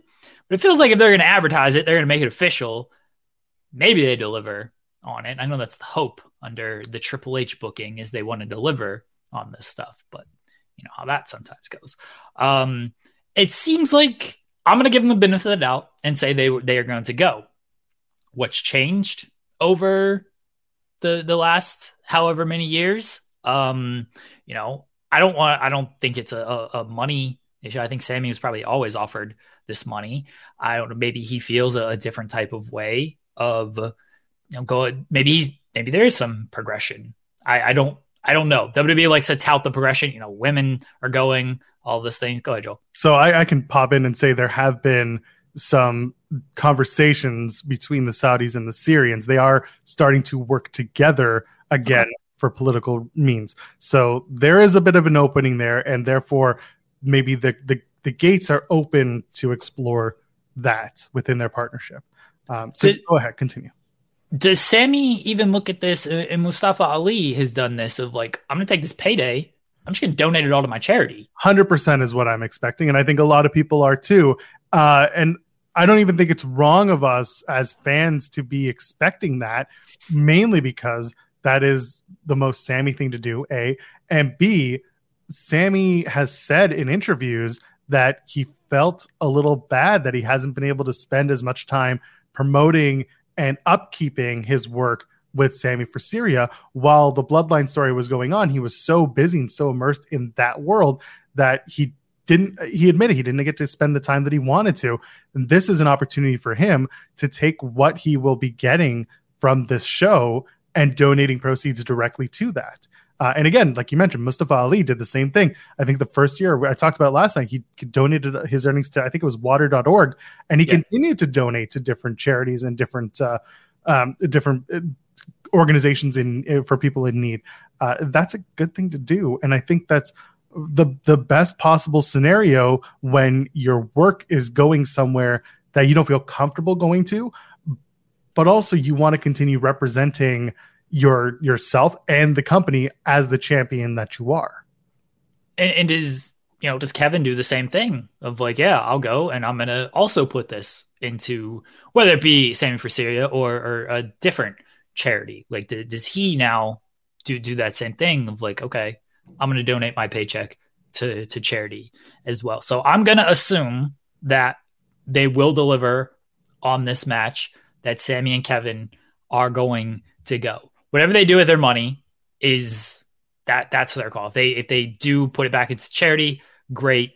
Look, man, if they just want to keep that money, they got families and everything, and this is good money to support their family. Like, look, this is good retirement here. This is going to set up my family for when I'm not wrestling anymore. I can understand that decision as well. I, I really can. I don't. Do I think WWE should have any type of relationship with, with Saudi Arabia? ain't the best moral principle and everything out there. When it comes to the wrestlers, though, I respect that decision if they're going to go and they're going to get that money because that's life changing money for for some people. And so if they they want that, more power to them for for for getting it. As long as they can understand the uh, the morality issues that kind of come along with it. But the company has the agreement, you know, not the wrestlers. The wrestlers are just we're just going to take this money. And, and that's why a lot of that's why a lot of them don't go is they, there is the issue of that. And you know, and we'll see with Sami and Kevin if they actually do end up going. But I imagine, and that's the easiest way to sort of like hit them, right? Is like oh, all this money you just paid me. Yeah, I'm going to give it back to a cause that maybe you don't support. And well, then you kind of use it for good in, in that sense. And again, we don't know how much money they make from these appearances, individually speaking. So if they decide, you know, I need this much to live and I need, I want to give this much to the charity of my choice, you, these are decisions that they make. We are, I, I am not, I'm never going to hold them um, accountable for their need to live, whatever that is. But I kind of expect it, and I don't think it's out of the realm of of possibility that uh, Sami and possibly KO would go turn around, donate it to their to that Sami for Syria. Uh, it just it makes the most sense to me, and I've seen a lot of people say it, and I think that a lot of people are are more than willing to accept the uh, the two sides of that coin. You do you got to go somewhere that you don't agree with the politics, but from the money you are given from the place where you don't like the politics, you turn it into something good, and sometimes that's okay. Hey, you know what? Taking care of your family is something good too.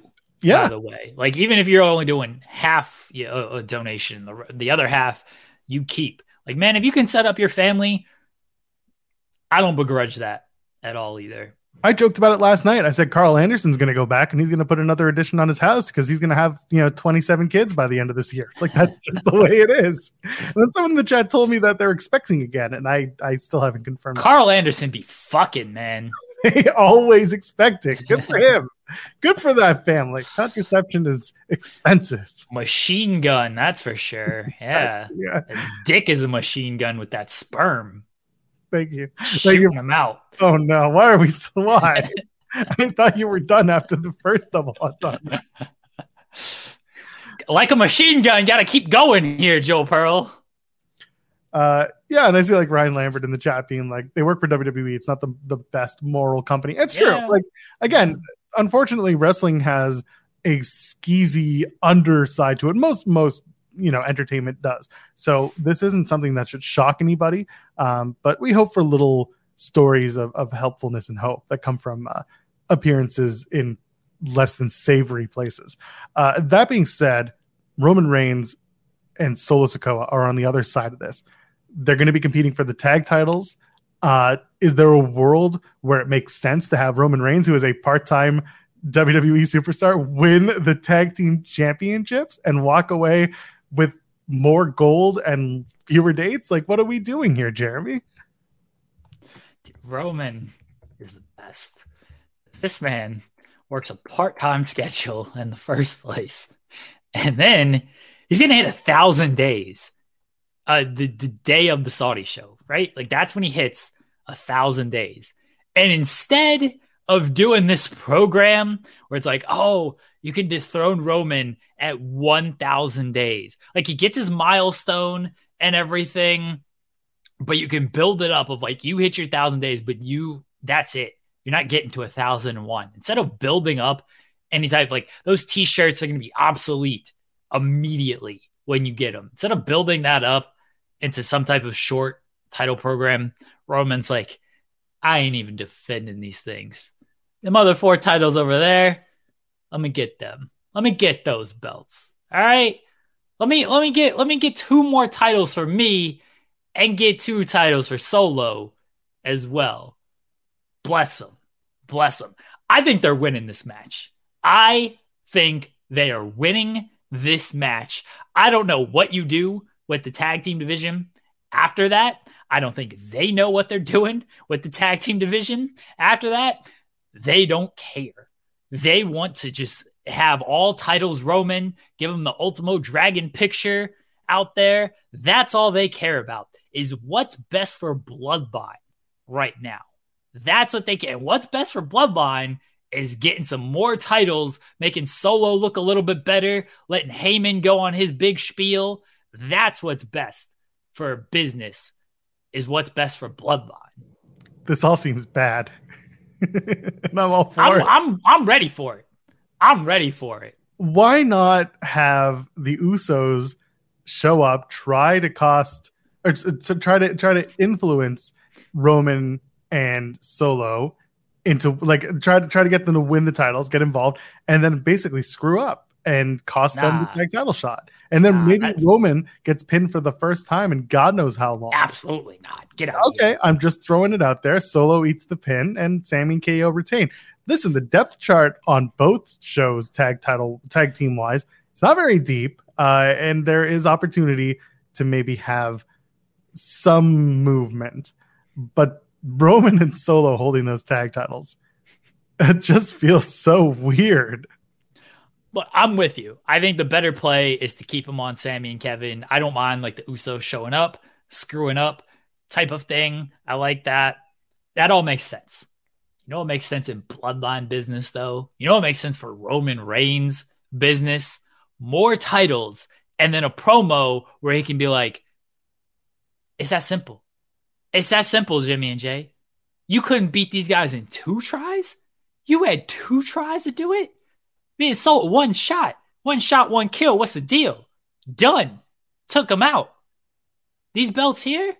And then Roman, because you know they love they, they love acting like they, they care about these tag titles and everything. Roman takes some tag titles. And he's just like, you have these raw titles.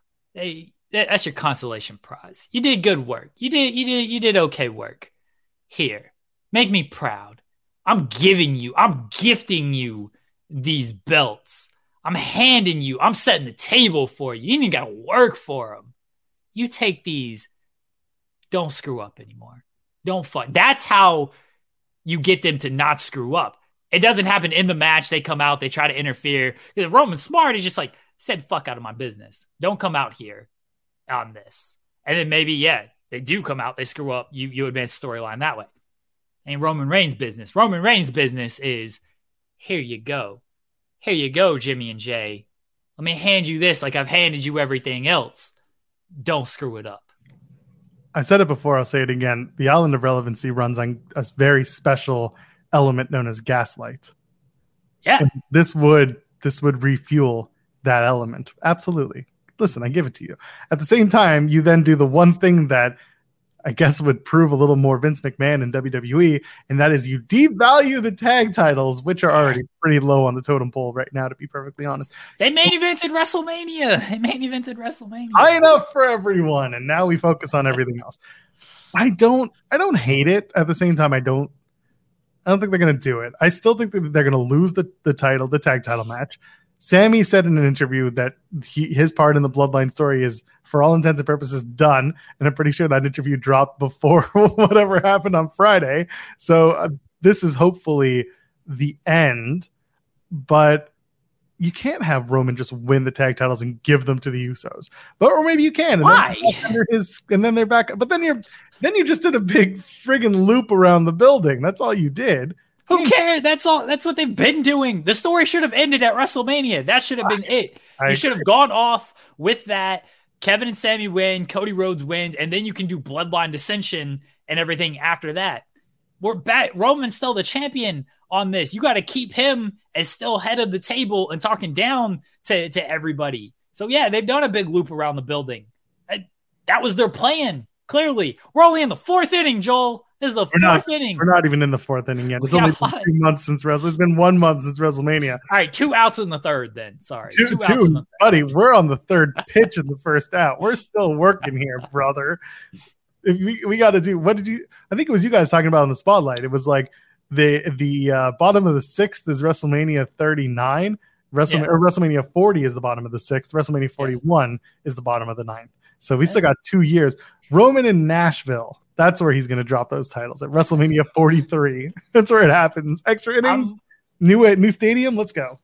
I'm telling you, I'm telling you, they they are circling the building, Joel. They got to come up with these various ideas and various ways to keep Roman just you said gaslighting all of them. If Roman loses and Solo loses, then that that doesn't that that that puts a that puts a, a shot that puts a shot on him. And they Roman bulletproof right now, absolute bulletproof. He ain't taking these shots. He's just not. And I don't think Solo right now is taking these shots. So you got to keep that man bulletproof. And the way to keep him bulletproof, the way to keep everything under his thumb is to just put more titles on him. So I truly believe that Roman has um, a, a magnum opus in mind as to how this thing ends. I do, mainly because at the WrestleMania press conference that everyone talks about the bottom of the third, when I was watching it, he basically said, you know, I'm doing this for my family.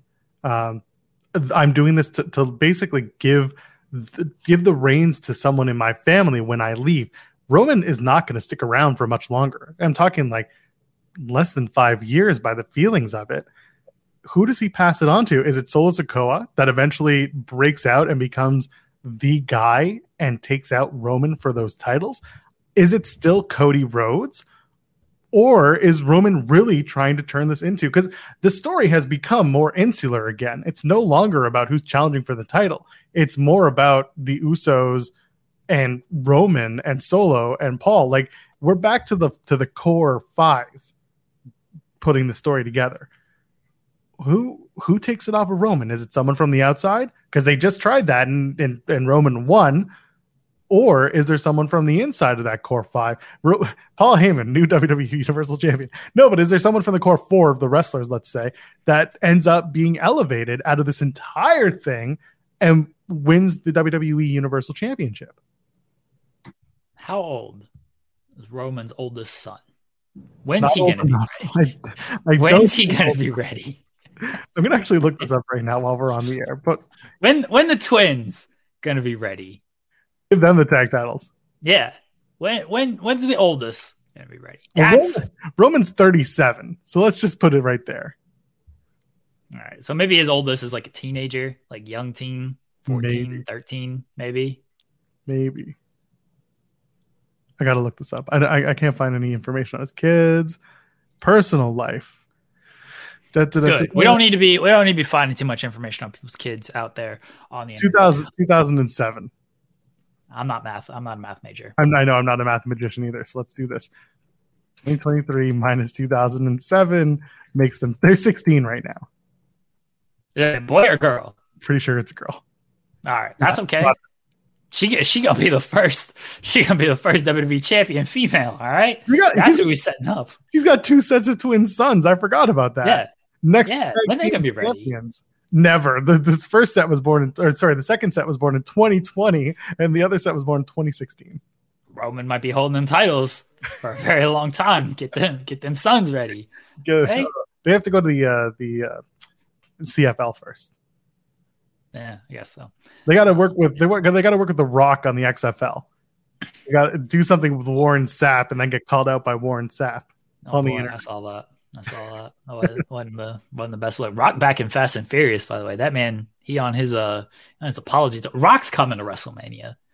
Rock's coming to WrestleMania. So is that what is that the big the, the big ending? Is the Rock takes the titles? Because I don't think that's the ending that would work long term. I long term, no, unless Cody then beats The Rock. But how does that oh set up? God, it really is twice in a lifetime. like how does that set up you know roman reigns' family if it's still just cody rhodes out there? And people are saying jacob fatu uh, i think a lot of us want jacob fatu in, in wwe that man's had his opportunities to sign and everything. It just hasn't happened. I don't know those mlw contracts are what they are. Like i'm he seems to have like an actual like decent contract with MLW. So I don't know when that that's up. Solo seems to be the guy right now, but they've got I don't think this story's not close to being over. I think trying to figure out where they're going with this right now is is kind of foolish because I don't see it ending until at least Mania next year. If Roman loses these titles, it feels like it's got to be Mania, right? Like it doesn't feel like he is losing these belts at some other pay per view. No offense to SummerSlam, no offense to Rumble, no no offense that they they could run a stadium show again like they did at Clash of the Castle. It it feels like it's WrestleMania where this man is losing these titles. And I think anything else kind of maybe a little bit of disappointment. It's not WrestleMania. Look, they had their opportunities with Drew and Sami, and it would have been huge on that. And the, the theory was, well, he's going to lose to Cody at, at WrestleMania, and then he didn't.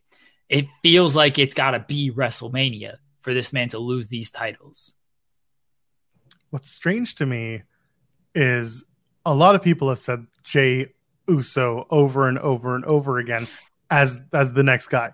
They're the same age though, Roman and Jey and Jimmy, obviously, since the Usos are twins. But I just, I I mean, I don't know. I I don't know if Jey is the right guy. He's clearly proven time and again that he can act his ass off when when called upon. Um, will people buy him as main event Jey for real this time? Not just main event Jey in the Thunderdome because the story is there, and we don't have to put butts in seats. They just have to watch on the WWE network on Peacock or whatever the hell. I don't know. There's I, there's places to go with it. I think people can buy Jey Uso as that guy. I think they can buy Jimmy as that guy because the story is going. By the time they get there, you would think they've had enough of a story to to set this up and whenever that turn, if it comes, it would have to come if that's who you're setting up. It's going to be a huge, huge deal. It's going to be a huge deal. So they they would see Jey, I think, as that guy. I mean, they look they saw Sami as that guy, and he was only there for a few months. Now, Jey taking this abuse for years, like they, but then does it come with like, well, you're a little too long on this. Where we just we we've seen the Usos get beat too many times at this point because they actually did a good job protecting Sami throughout the bloodline stuff. Like the Usos, they're they're getting beat and everything, but they'd have time to rebuild them. I think they would buy buy him as the guy, but would that be the correct choice for for this? Is that worth everything they've skipped through to do all this? They'd have to tell a hell of a story, and they got the material to tell it, but that doesn't that doesn't mean that they'll be able to tell it correctly, especially when they've dragged it to the point that they've kind of dragged it to. They would also have to have Jey uh, win, basically break away, do his own thing where he wins a bunch of singles matches and builds himself up more and more up the card, not just as the other Uso or one of the Usos. They've done a really good job so far of not making Jimmy and Jey feel like they used to, which was they're just together all the time. Uh, lately, they've kind of turned it back into that. But you know, granted, we're not wondering which Uso is which anymore. We're we're finally at that point. We've we've been that way since the pandemic, where like we know which one Jey, which one is Jey, and which one is Jimmy. Uh, Solo, by the way, is only thirty years old, so he really does have the opportunity as he starts to reach his prime to get there. Uh, and also, his middle name is Yokozuna, so clearly he's got to win. He's got to be the guy. Uh, and I see, I see Ryan in the chat saying "Money in the Bank." Jey. I don't hate that. That would make mm-hmm. a really awkward and fun rift in the bloodline story. That's where I come from. It as is not not whether or not the the story works, but like imagine Roman having to give Jey side eye all the time and Jey being like, no, no, it's cool, Luce. I'm going to go after the World Heavyweight Championship. Or Roman being like, assuming that Jey is going to go after the World Heavyweight Championship. And then maybe Jey is more evil than his cousin Roman and he beats Roman. Nah, you you ain't doing this money in the bank cash it, in to, to end Roman. It does need to feel bigger than that. I do agree. Yeah. You can't just have a sudden swerve. Oh my god! If this were 1999, absolutely. But this is not. Uh, that's not what we're working on here. I do like the idea of Money in the Bank, Jey. but then it would have to be an unsuccessful cash in. It would have to be one that's forced upon him by Roman, bringing him out and being like, "You're going to go cash in against Seth Rollins right now," or whoever the title holder is. Uh, there, there's room there, but I I like the idea of them feeling super awkward around each other with the, the briefcase, but uh, the only way that that can end is with either Jey winning the World Heavyweight Championship and breaking away for a little while. And maybe that does prove the main event scene for Jey, but it's very forced. Or they just tease it into the point where he loses the Money in the Bank briefcase in, a, in an attempt to cash in. And Roman's just like, haha, you suck, lol. Solo wins Money in the Bank. Mm. And Roman, now listen, don't, don't, don't, mm, my idea gonna, until mm. I, I give you my idea Solo wins money in the bank. Roman says, Let me get that. Let me get that money in the bank briefcase. Solo, being a good soldier, I'm just putting all the shit on Roman Reigns, the best. Soldier. This man rules. Says, Let me get that. Gets the money in the bank briefcase. Seth Rollins is the champion. Who who did who did Seth cash in on to win that title years ago? Who did he pin in that match? years ago, the greatest cash in of all time, Roman. Roman running around with that briefcase. He already got these two titles. He can cash in on himself. Seth has got that other title. Roman just showing up, be like, "What's up?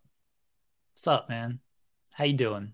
How's that? How's that theme song working out for you, Seth?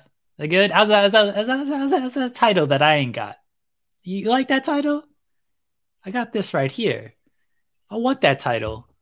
Just, I'm gonna come get that title. Just remember that. Just remember that, Seth. You tell that story. And then listen here, Joel Pearl. Then you want to do this big solo turn. Solo has been undermined at Roman this entire time. He's having to give up his he's having to give up his, his money in the bank. He just gave away these tag team titles to the Usos, right? Just Solo and Roman. What are you giving these titles for? He's always been the good soldier. The good soldier finally turns on him. This is this straight wire right here. Good soldiers get tired of being the soldier. He want to be the boss. So he becomes the boss on this. Maybe Heyman helps him out. Heyman sees the Roman getting a little long in the tooth here. We go that younger guy. Look at that fresher guy out here. So he backs Solo. Solo, only way, only way to be the be, be the top guy is you, is you got to cap the top guy. So Solo caps the boss. He becomes the boss. His name is his name, Solo Sikoa. Doesn't feel like a uh, like a big moment right now. That's because you're a hater. Well, yeah, there is that, but it just doesn't. It's, it's not a moment right now. It's a moment for you know down the line for WrestleMania 40, for WrestleMania yeah. 45. Sorry. Yeah. All right. Let the steak sizzle a little. I, I am sizzling. It's true. It's very warm here in Toronto today. Uh, I, I like some of the stuff we're talking about. There's there's really interesting ways to get through it, but uh, we're still stuck on do Sami and KO lose the tag titles in Saudi Arabia? Who cares? We ain't worried about anybody else, but this is the Roman Reigns business, baby. Who cares about the rest of these dudes? No one cares about that. We're, we're talking bloodline. We're talking Roman Reigns, Sami, Kevin, Riddle, Rollins, None of them matter. If it ain't Roman, we ain't rolling with it. Can Tamina join the bloodline? No. Oh, okay. Uh, let's talk about Bianca Belair, though. She came out on SmackDown, was going to do a big title celebration in her hometown, home state. And the next thing you know, out comes Asuka, and she's uh, turned her back. She's officially a, I assume she's officially a bad guy because she misted Bianca with some extra chili flakes as she mentioned on Twitter. I love that people are getting upset about that, by the way, as if they don't follow Asuka already and know that she's a bit of a troll. A bit of a troll, a big of a troll. So, uh, what do you what do you think of the uh, the firm Asuka heel turn? It looks like we're going towards Bianca versus Asuka two at Night of Champions. Uh, personally, I like the idea. I'm looking forward to it. What do you think of uh, the turn, and what do you think of the potential match? I'm fine with it. I, I like it. I hope Oscar wins no no offense to to Bianca. She's had a good reign, but I don't know how much more she's gonna be able to do with with this reign at, at this point. The crowd is very behind Io at Backlash. I, I just need something need something different from Bianca right now than just being being the champion. And Asuka would at least freshen things up a little bit. And it ain't fully Bianca's fault with some of the some of the stuff she's been given during this reign because It, it just isn't. You know, she fought damage control for like five months and just beat them all at every turn. Um, now she's already beaten Asuka, so if she beats Asuka again, then who you going with? If it's not if it's not Asuka, you bring up one of these call ups who just got in the draft. Like, is that who's going to beat Bianca? I think a heel Asuka will be good. Bianca, they love the adversity, right? Uh, Bianca given given a little bit of adversity, not the champion any longer. Something fresh for her. So I'm looking forward to the match. First match was good. Mini match was good. I assume this one will, will be no different. Especially you got a very clear heel face dynamic on it. You can play off the the history with it as well. Bianca, the the backstage where her eyes were burning. She's got the shit on her hands and she's still rubbing her eyes with her hands, which are also burning and everything. Like, can someone just throw some water on her? Like, where where remember in school uh, the the science lab you had the little goggles yeah, the the eye wash station when you yeah do, yeah yeah we need that. Where was that? One of those, they should have one of those at ringside now. They, they should have one at least backstage. What's That's, happening? Why weren't we throwing water on her? Was that going to make it worse? Actually, that that's something they should have had. They should have had the water and the towel and the wiping down. Uh, she's wiping her hands have this shit on it still, and she's wiping her face. No wonder it burns even more. What are we doing here? Bianca would be awful on hot ones. Scott Evans would just, or Sean Evans, I should say, would be telling her, "Don't wipe your eyes," and she'd be like, "Oh, my eyes, my eyes." Get get some water for her. Come on, the doctors just standing around looking stupid. I hope they got. I hope they got fired. I don't want to call for anybody's jobs, but them doctors was incompetent. Wow. They just let Bianca. They just let Bianca just burn her eyes even further. Bianca Jeremy, should sue them. Jeremy, I advise you to be careful. The last time someone on a podcast started talking reckless about WWE medical, it turned into a whole thing, whole lawsuits. Did it? Yeah, you got a Z pack on you. Oh, I thought I thought you were talking about like a fightful podcast. Like, no, no, no, something like that happened. Generalizations here. Uh, oh. I, I I don't hate the idea of Oscar winning this time. We haven't had a women's title change in Saudi Arabia, so this is one of those first time ever things that WWE would love to promote. And you know how how much bigger can it be than the women's title in Saudi Arabia, where things are yada yada? Uh, that's a possibility that we can see. At the same time, Asuka as the SmackDown or as the Raw, I guess, women's champion on SmackDown, they, you know how you usher in the championship changes. This is how you do it. You have Oscar win that title, and then you can start changing the name of that title. Oscar gets what? presented with the new women's championship. And then what about Rhea? What? Rhea just gets her own. Rhea is just she just renames it herself. She's Rhea Ripley, Rhea Bloody Ripley. Yeah, she called it the Rhea Bloody Ripley Women's Championship. Or yeah. because it has the blue background, she'll call that one the Universal Championship, the Women's Universal title, and then they'll do a different one for Oscar and it'll be the, the WWE Women's Championship. I think renaming the belts is, is the best idea they can do with it and the Oscar winning it and then kick off the new era with a new renamed belt. Same lineage. Uh, makes makes the most sense. I still like my idea of they just bump into each other and then pick up the wrong title and just act like nothing happens. Oops, sorry. Oops. Oh, no problem. Do, do, do. I don't hate that. Or you and I on. you and I made a joke about uh, doing the Becky and Charlotte title swap in the yeah. ring and beat by beat yeah, doing it beat by beat, but also just continuing that story like last time, as if it's kayfabe now, as if it's part of the canon, where things are just awkward and it turns into a thing. Uh, and I don't hate that idea either. But I, I, I'm just the men's titles aren't named after the shows. You don't need the women's titles to be named after the shows either. You can just yeah. have them be separate women's championships for World and Universal. Straightforward. What's bigger, the world or the universe? the universe of WWE encompasses the world. So no, the universe, the universal title is is more important, is what I'm hearing. It's a bigger title. Is the intercontinental title bigger than the world title? No, because the the world, the intercontinental is part of the world, right? but it is the world. The, the continents are effectively the world. Doesn't count on the water though. The world encompasses the water. If the world title is ever defended on the water, let me know. They've defended that thing on a boat, haven't they? The boat was docked. No. Well, it's still part of the water. Only Jericho is the one who brings that that to the the boat on the water and it floats and they go. He's the only one who's done it right. I can't believe I just said that out loud. Jericho did something right. Anyway, that's upsetting in so many ways. Uh, yeah, man. Uh, just yeah, just name just rename the titles. Simple, easy, easy peasy, as Oscar would say. Nah, they're gonna do the title. They're gonna do the title swap. I can't wait because it was so funny when they did it with Street Profits and New Day, and everyone's like, "This is so dumb. Why would they do this? They should never do this again." And they did it again with Charlotte and Becky. like they they don't care, guys. They're just gonna do it again.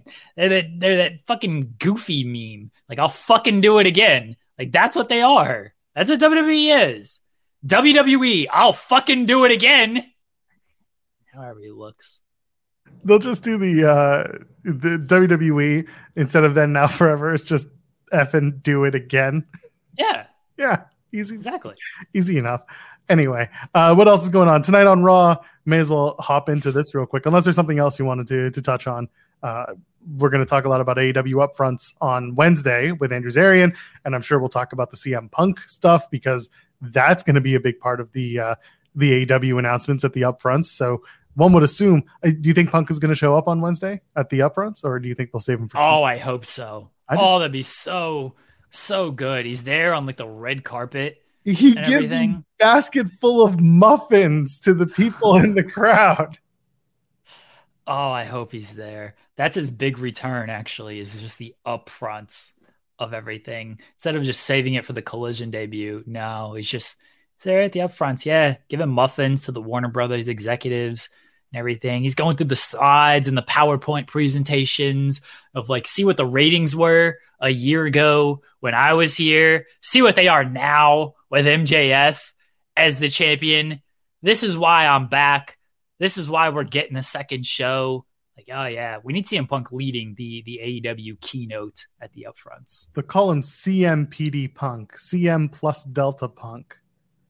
That's what I they get it. Oh, once upon a time, Tony Khan called uh, called him the plus delta, called CM Punk the plus delta for rating. What is plus what does plus delta mean? Oh, it's a ratings thing. See, I don't understand this rating stuff. Well, that's fine. You're not supposed to. This is why I don't get on Twitter and argue like I, I do understand it. I just make jokes. Fair. Uh, either way, the, the, it's just a it's he is the guy is really what Tony was saying. He is him. Delta. Kids like he is him. He's him. Yeah. Yes, he him him Barry. I don't know. Uh, second coming. That's what we're going to talk about on Wednesday, along with the upfronts. Raw this week. We're going to start with Cody Rhodes. He's going to respond to Brock Lesnar's. Uh, Brock Lesnar made a challenge for a change. Brock Lesnar came to work. Brock Lesnar might come to work again this week, but Cody Rhodes and Brock seem to be uh, going on as champions. Again, we talked about this on Friday. Is this something that we're looking forward to? Is it something that is kind of biding our time, or are we building Cody for something bigger? I mean, he's he's going to do the match. He's, I guess, maybe lose. I don't know. He's gonna he's gonna talk. He's gonna say, "Oh, so what do you want to talk about?" Maybe he won't. Maybe he'll just be like, "You know what I want to talk about? We'll talk about Brock Lesnar." He's gonna like he's gonna accept. What if Cody doesn't accept? What if he's like, you know what, dude? I already beat you, man. I don't feel like beating you again. Go go beat some other people. Like you okay, you beat me up after the match. Big deal. You're a loser now. I won. Go win some matches. I got better things to do than face you. What if he does that and then Brock Lesnar shows up with his tractor and turns over the Nightmare Express? Oh, then that'll fire Cody up. Cody won't stand for for that happening. They'll Cody should care about these wins and losses. Should you should care about that? He's beaten Brock. Just, I know he ran afterwards, but just nah, I ain't beat. I ain't, I ain't gotta beat you again. I got nothing to prove to you. Call Brock Lesnar a little bitch. Just, that's it. This Call Brock the Brock the bitch. Do you think that that chant will get over? Hundred percent. The bitch. No, no, no. It's just Brock the bitch. Brock the bitch, just over and over again. Oh, work too. Yeah. Yeah. Uh, would they? What, what's the stipulation? What do they do a stipulation this time? Is it a submission only match? Because that was how the last match ended was a pinfall coming off of a submission attempt. Cody's definitely. Nah, you can do yeah, you can do like passing out. Yeah, Brock puts him in the guillotine and Cody pat Brock ain't tapping. Kidding me? Brock ain't tapping to that. That's fine. We're all expecting this to go one one. You can't have Cody go three and zero oh on Brock Lesnar a la, a la Seth Rollins, can you? No, that's not adversity. Because then what's the you're not showing any adversity. Cody's got to lose one of these matches. So I yeah, agree. Yes, he does. Assume. I, I yeah, do a submission match. He gets choked out. He passes out, so he doesn't tap out. He should bleed. Can they bleed in Saudi Arabia? Is that oh, a thing? Oh yeah, absolutely. You can do All it. right. So he should bleed. He gets choked out in the guillotine. If you lose blood, uh, the guillotine made it a lot worse. Uh, and then yeah, Cody just passes out, and then Brock licks his gloves with Cody's blood like he's BJ Penn and shit. It'd be great. What if it's both? What if it is a first blood match and Brock wins, and then he chokes out Cody anyway with the guillotine?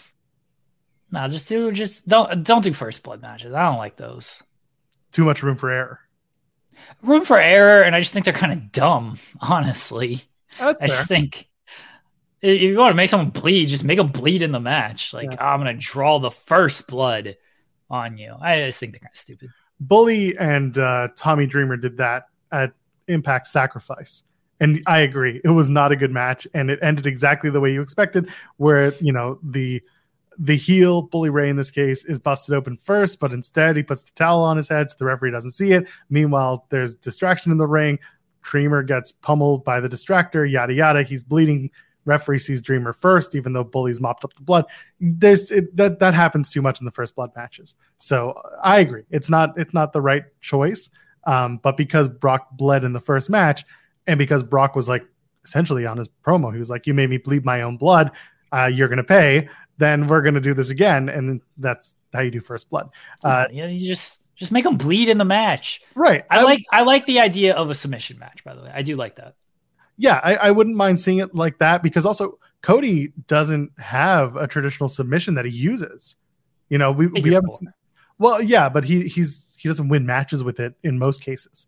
So Right. this would be one just like they this is the worst part.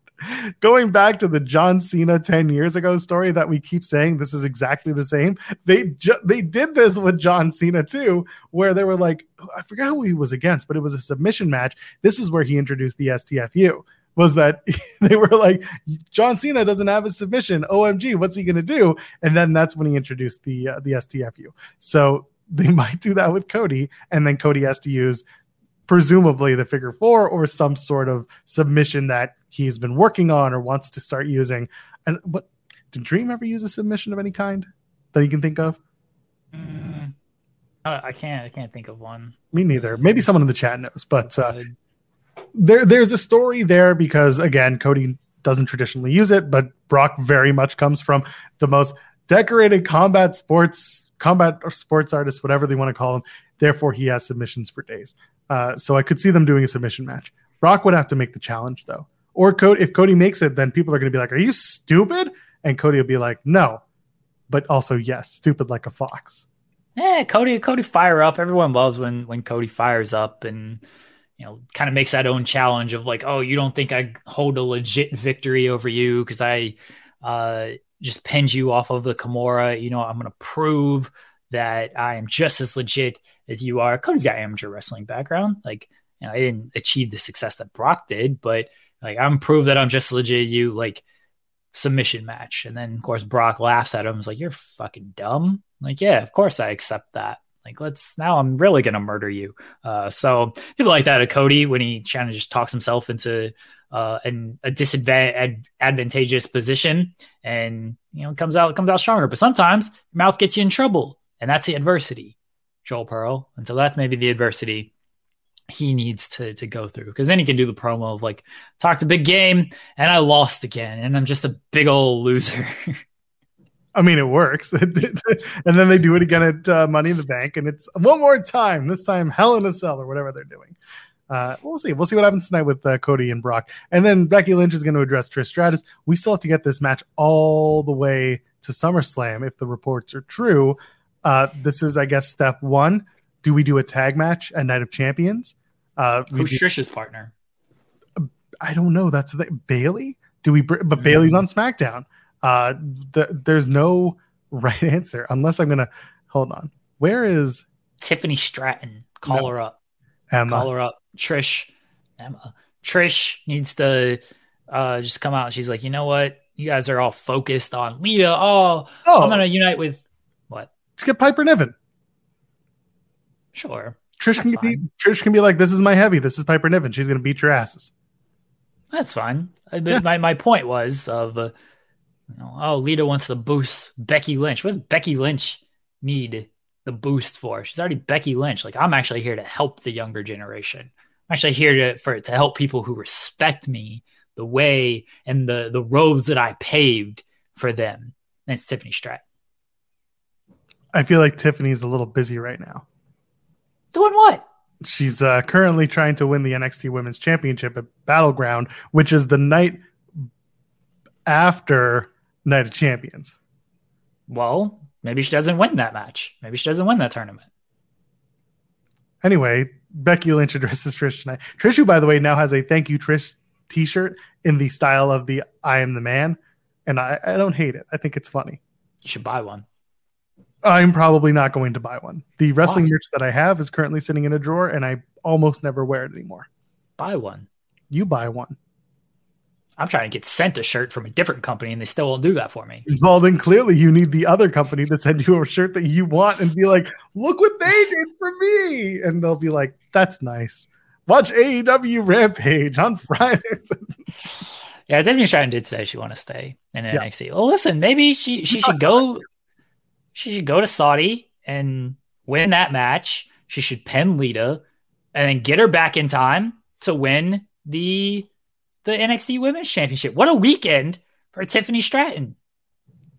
Something like that. I don't think that's going to be. I, I really do. Looking at the roster, Piper Niven is the one that I would probably do, unless Ronda Rousey's ready and they do Trish, Trish and Ronda. That would rule. Absolutely. You know, Natalya actually would have been like a halfway decent decent spot for here of like Canadian come uh unity yep. and everything. And some but, crossover as well in terms of time on the roster. There was uh yeah. there's a little bit of crossover there. I would have done that, sure. But yeah, it feels like Becky and Lita will will get back together for one more match at Night Champions. Or Lita's gonna come out and avenge herself for being taken out by Trish before the the women's title match. Trish and Lita in Saudi title. Yeah, I would do Trish and Lita in Saudi. We talked about that before. Uh, Trish hasn't done a Saudi match. Becky or not Becky, Lita has, but then you just have people in their corner, and that's maybe when you introduce Piper as the as like the secondary for Trish. At, You're very sold on Piper Niven. I'm just looking at what she's up to and who's on the roster, and there is there's nobody else. There's nobody else that makes sense, and Piper could really use something to do. I mean, I'm I'm with you. I just I don't even know if they're going in this direction. It might not even be like a person in the corner. It might just be Trish and Lita because it's Trish and Lita. I don't know. Sure. It, it does feel like they're gonna if they're gonna extend this program to SummerSlam, they got to throw some type of obstacle at, at, Becky Lynch. Now, does that mean it's it's Piper Niven in a permanent role for Trish Stratus? I don't I don't know. Maybe it's just hey, here's Piper Niven she just gets beat one week. Uh, and and that's that's the end of that relationship. So it could could be something like that. Uh, like yeah, give Piper Niven something to do. Um, I'm fine with that. Gunter is back this week, the Intercontinental yeah. Champion. As well, last week, Vinci and uh, Kaiser were walking around saying the Ring is coming, and everyone's like, "The what? What did he?" One if by sea, two if by land. Is that what it is? Yeah. Anyway, Gunther's back. Who who does the he? British, the British are coming. That's the joke. The British are coming. Okay, well, yeah. Canadian. We're not British. Put the Queen, well, the King now on our money, so I guess it's the same. Uh, who who is going to be Gunther's first challenger for the Intercontinental Championship? Actual challenger, not just he's going to show up tonight and Riddick Moss is going to lo- lose the match.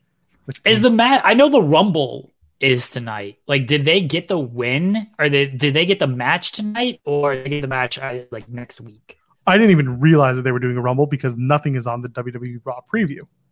Oh, well, you should read Fightful.com where I had to write this article of what's on Raw. And they're doing, yeah, they're doing a battle royal. Sorry, not a Rumble. Uh, they're doing a battle royal to determine the first challenger for Gunther. And you know, the the Intercontinental title. Oh, then it is Riddick Moss, and Riddick Moss is going to lose at Night of Champions to Gunther. I'm sorry.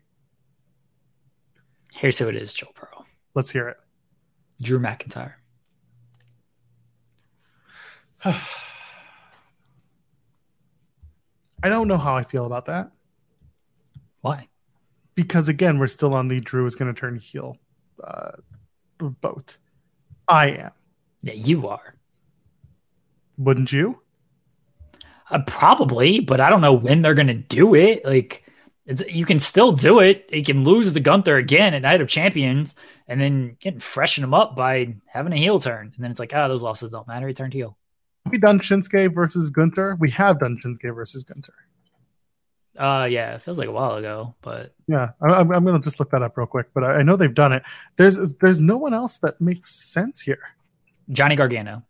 Gargano does only because you're trying to redo the way, and if Ciampa's coming back, then you do Ciampa, Gargano, and Lumis against uh, Imperium, and you have a six man yeah. tag built out of that. Unfortunately, I care about it. It's very confusing though because you look at the, if you're watching for the first time and you're like Gunther is standing tall, the big guy with the Intercontinental Championship, and then you see the the way, or at least Ciampa, Gargano, and and Lumis. You're going to assume Lumis is the one going for the title because he is the tallest of the three. They don't. They don't care. They don't care about any of that. The, the, the whole point of Gargano is Gargano wins the battle royal, and then what do you get out of it, Joel? I don't care about this storytelling, Imperium way, DIY. I don't care about that. What do you get out of Johnny Gargano winning the battle royal? The only thing people care about nowadays, Joel Pearl, banger matches. That's it. You get a banger match between Gargano and Gunther. I mean, I'd enjoy it. And SB3 in the chat saying that it was Gunther and Gargano at a uh, house show. There you go. By the way, Nakamura, Nakamura and and Gunther happened. Oh my God, this was February, or not February. Uh, eight was it? What month is this? Why can't you tell months? Because they're doing it the the different way than us. They do it the. Yes, uh, I, I, know how they do it. They, you are clearly not someone who uses Cagematch like every single hour. I don't use it every hour. Up. Anyway, it was August 2022. August 2022 was Gunther and Nakamura. But yeah, that's so you can refresh that for sure. Yeah, but it does feel it like Gargano, and then they'll do the six man tag, and they'll have the Way versus Imperium. It's NXT, baby. We're back. Banger matches. That's all anyone cares about nowadays. Come and bang on I'm on, I'm on. I'm with Biggie. Come bang on this wet ass pussy. I'm with Biggie. I just want big meaty men slapping the meat. That's what we want. We don't need these big, keep bump your five star matches. Whap. Whap, whap, whap, whap, whap, whap, whap. Anyway, Wednesday we're going to talk about numbers. We're going to talk about AEW's new deal Hopefully, Andrew Zarian will be with us. And then uh, Friday, we'll have a lot to talk about AEW. I'm sure of it as we start getting closer to double or nothing. But uh, Wednesday, Wednesday's going to be a fun show. So come and join us again. Jeremy Lambert, let's get on out of here. Plug your stuff.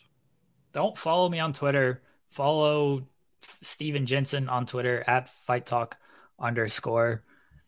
Watch all the stuff we have going on Fightful Overbooked. Big, I will plug this. I don't like plugging a lot of stuff. FMC tomorrow is going to be amazing. 8:30 a.m. This channel right here, Fightful Overbooked. We don't talk wrestling. If you like the NBA, it's myself. It's SP3. We're talking basketball. We got a lot of fun basketball stuff to talk about. Lakers are in the conference finals. They're facing the Nuggets, who I picked to win the title. Joel Embiid choked again. We got we got the Knicks slander. We we got we got the Kevin Durant slander. It's gonna be a great episode tomorrow of FMC, 8.30, Fightful Overbooked.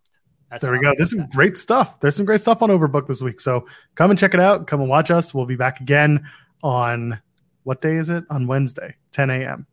I am at Joel Pearl, J O E L P E A R L. I am not going to plug anything because it's all on my socials. So, ladies, gentlemen, friends beyond the binary, we'll see you in the next one. Cheers. What's so special about Hero Bread's soft, fluffy, and delicious breads, buns, and tortillas? Hero Bread serves up 0 to 1 grams of net carbs, 5 to 11 grams of protein, and high fiber in every delicious serving. Made with natural ingredients, Hero Bread supports gut health, promotes weight management, and helps maintain blood sugar. Hero also drops other limited edition ultra low net carb goodies like rich, flaky croissants and buttery brioche slider rolls. Head to hero.co to shop today. Every day, we rise, challenging ourselves to work for what we believe in. At U.S. Border Patrol, protecting our borders is more than a job, it's a calling. Agents answer the call, working together to keep our country and communities safe. If you're ready for a new mission, join U.S. Border Patrol and go beyond. Learn more at cbp.gov/careers.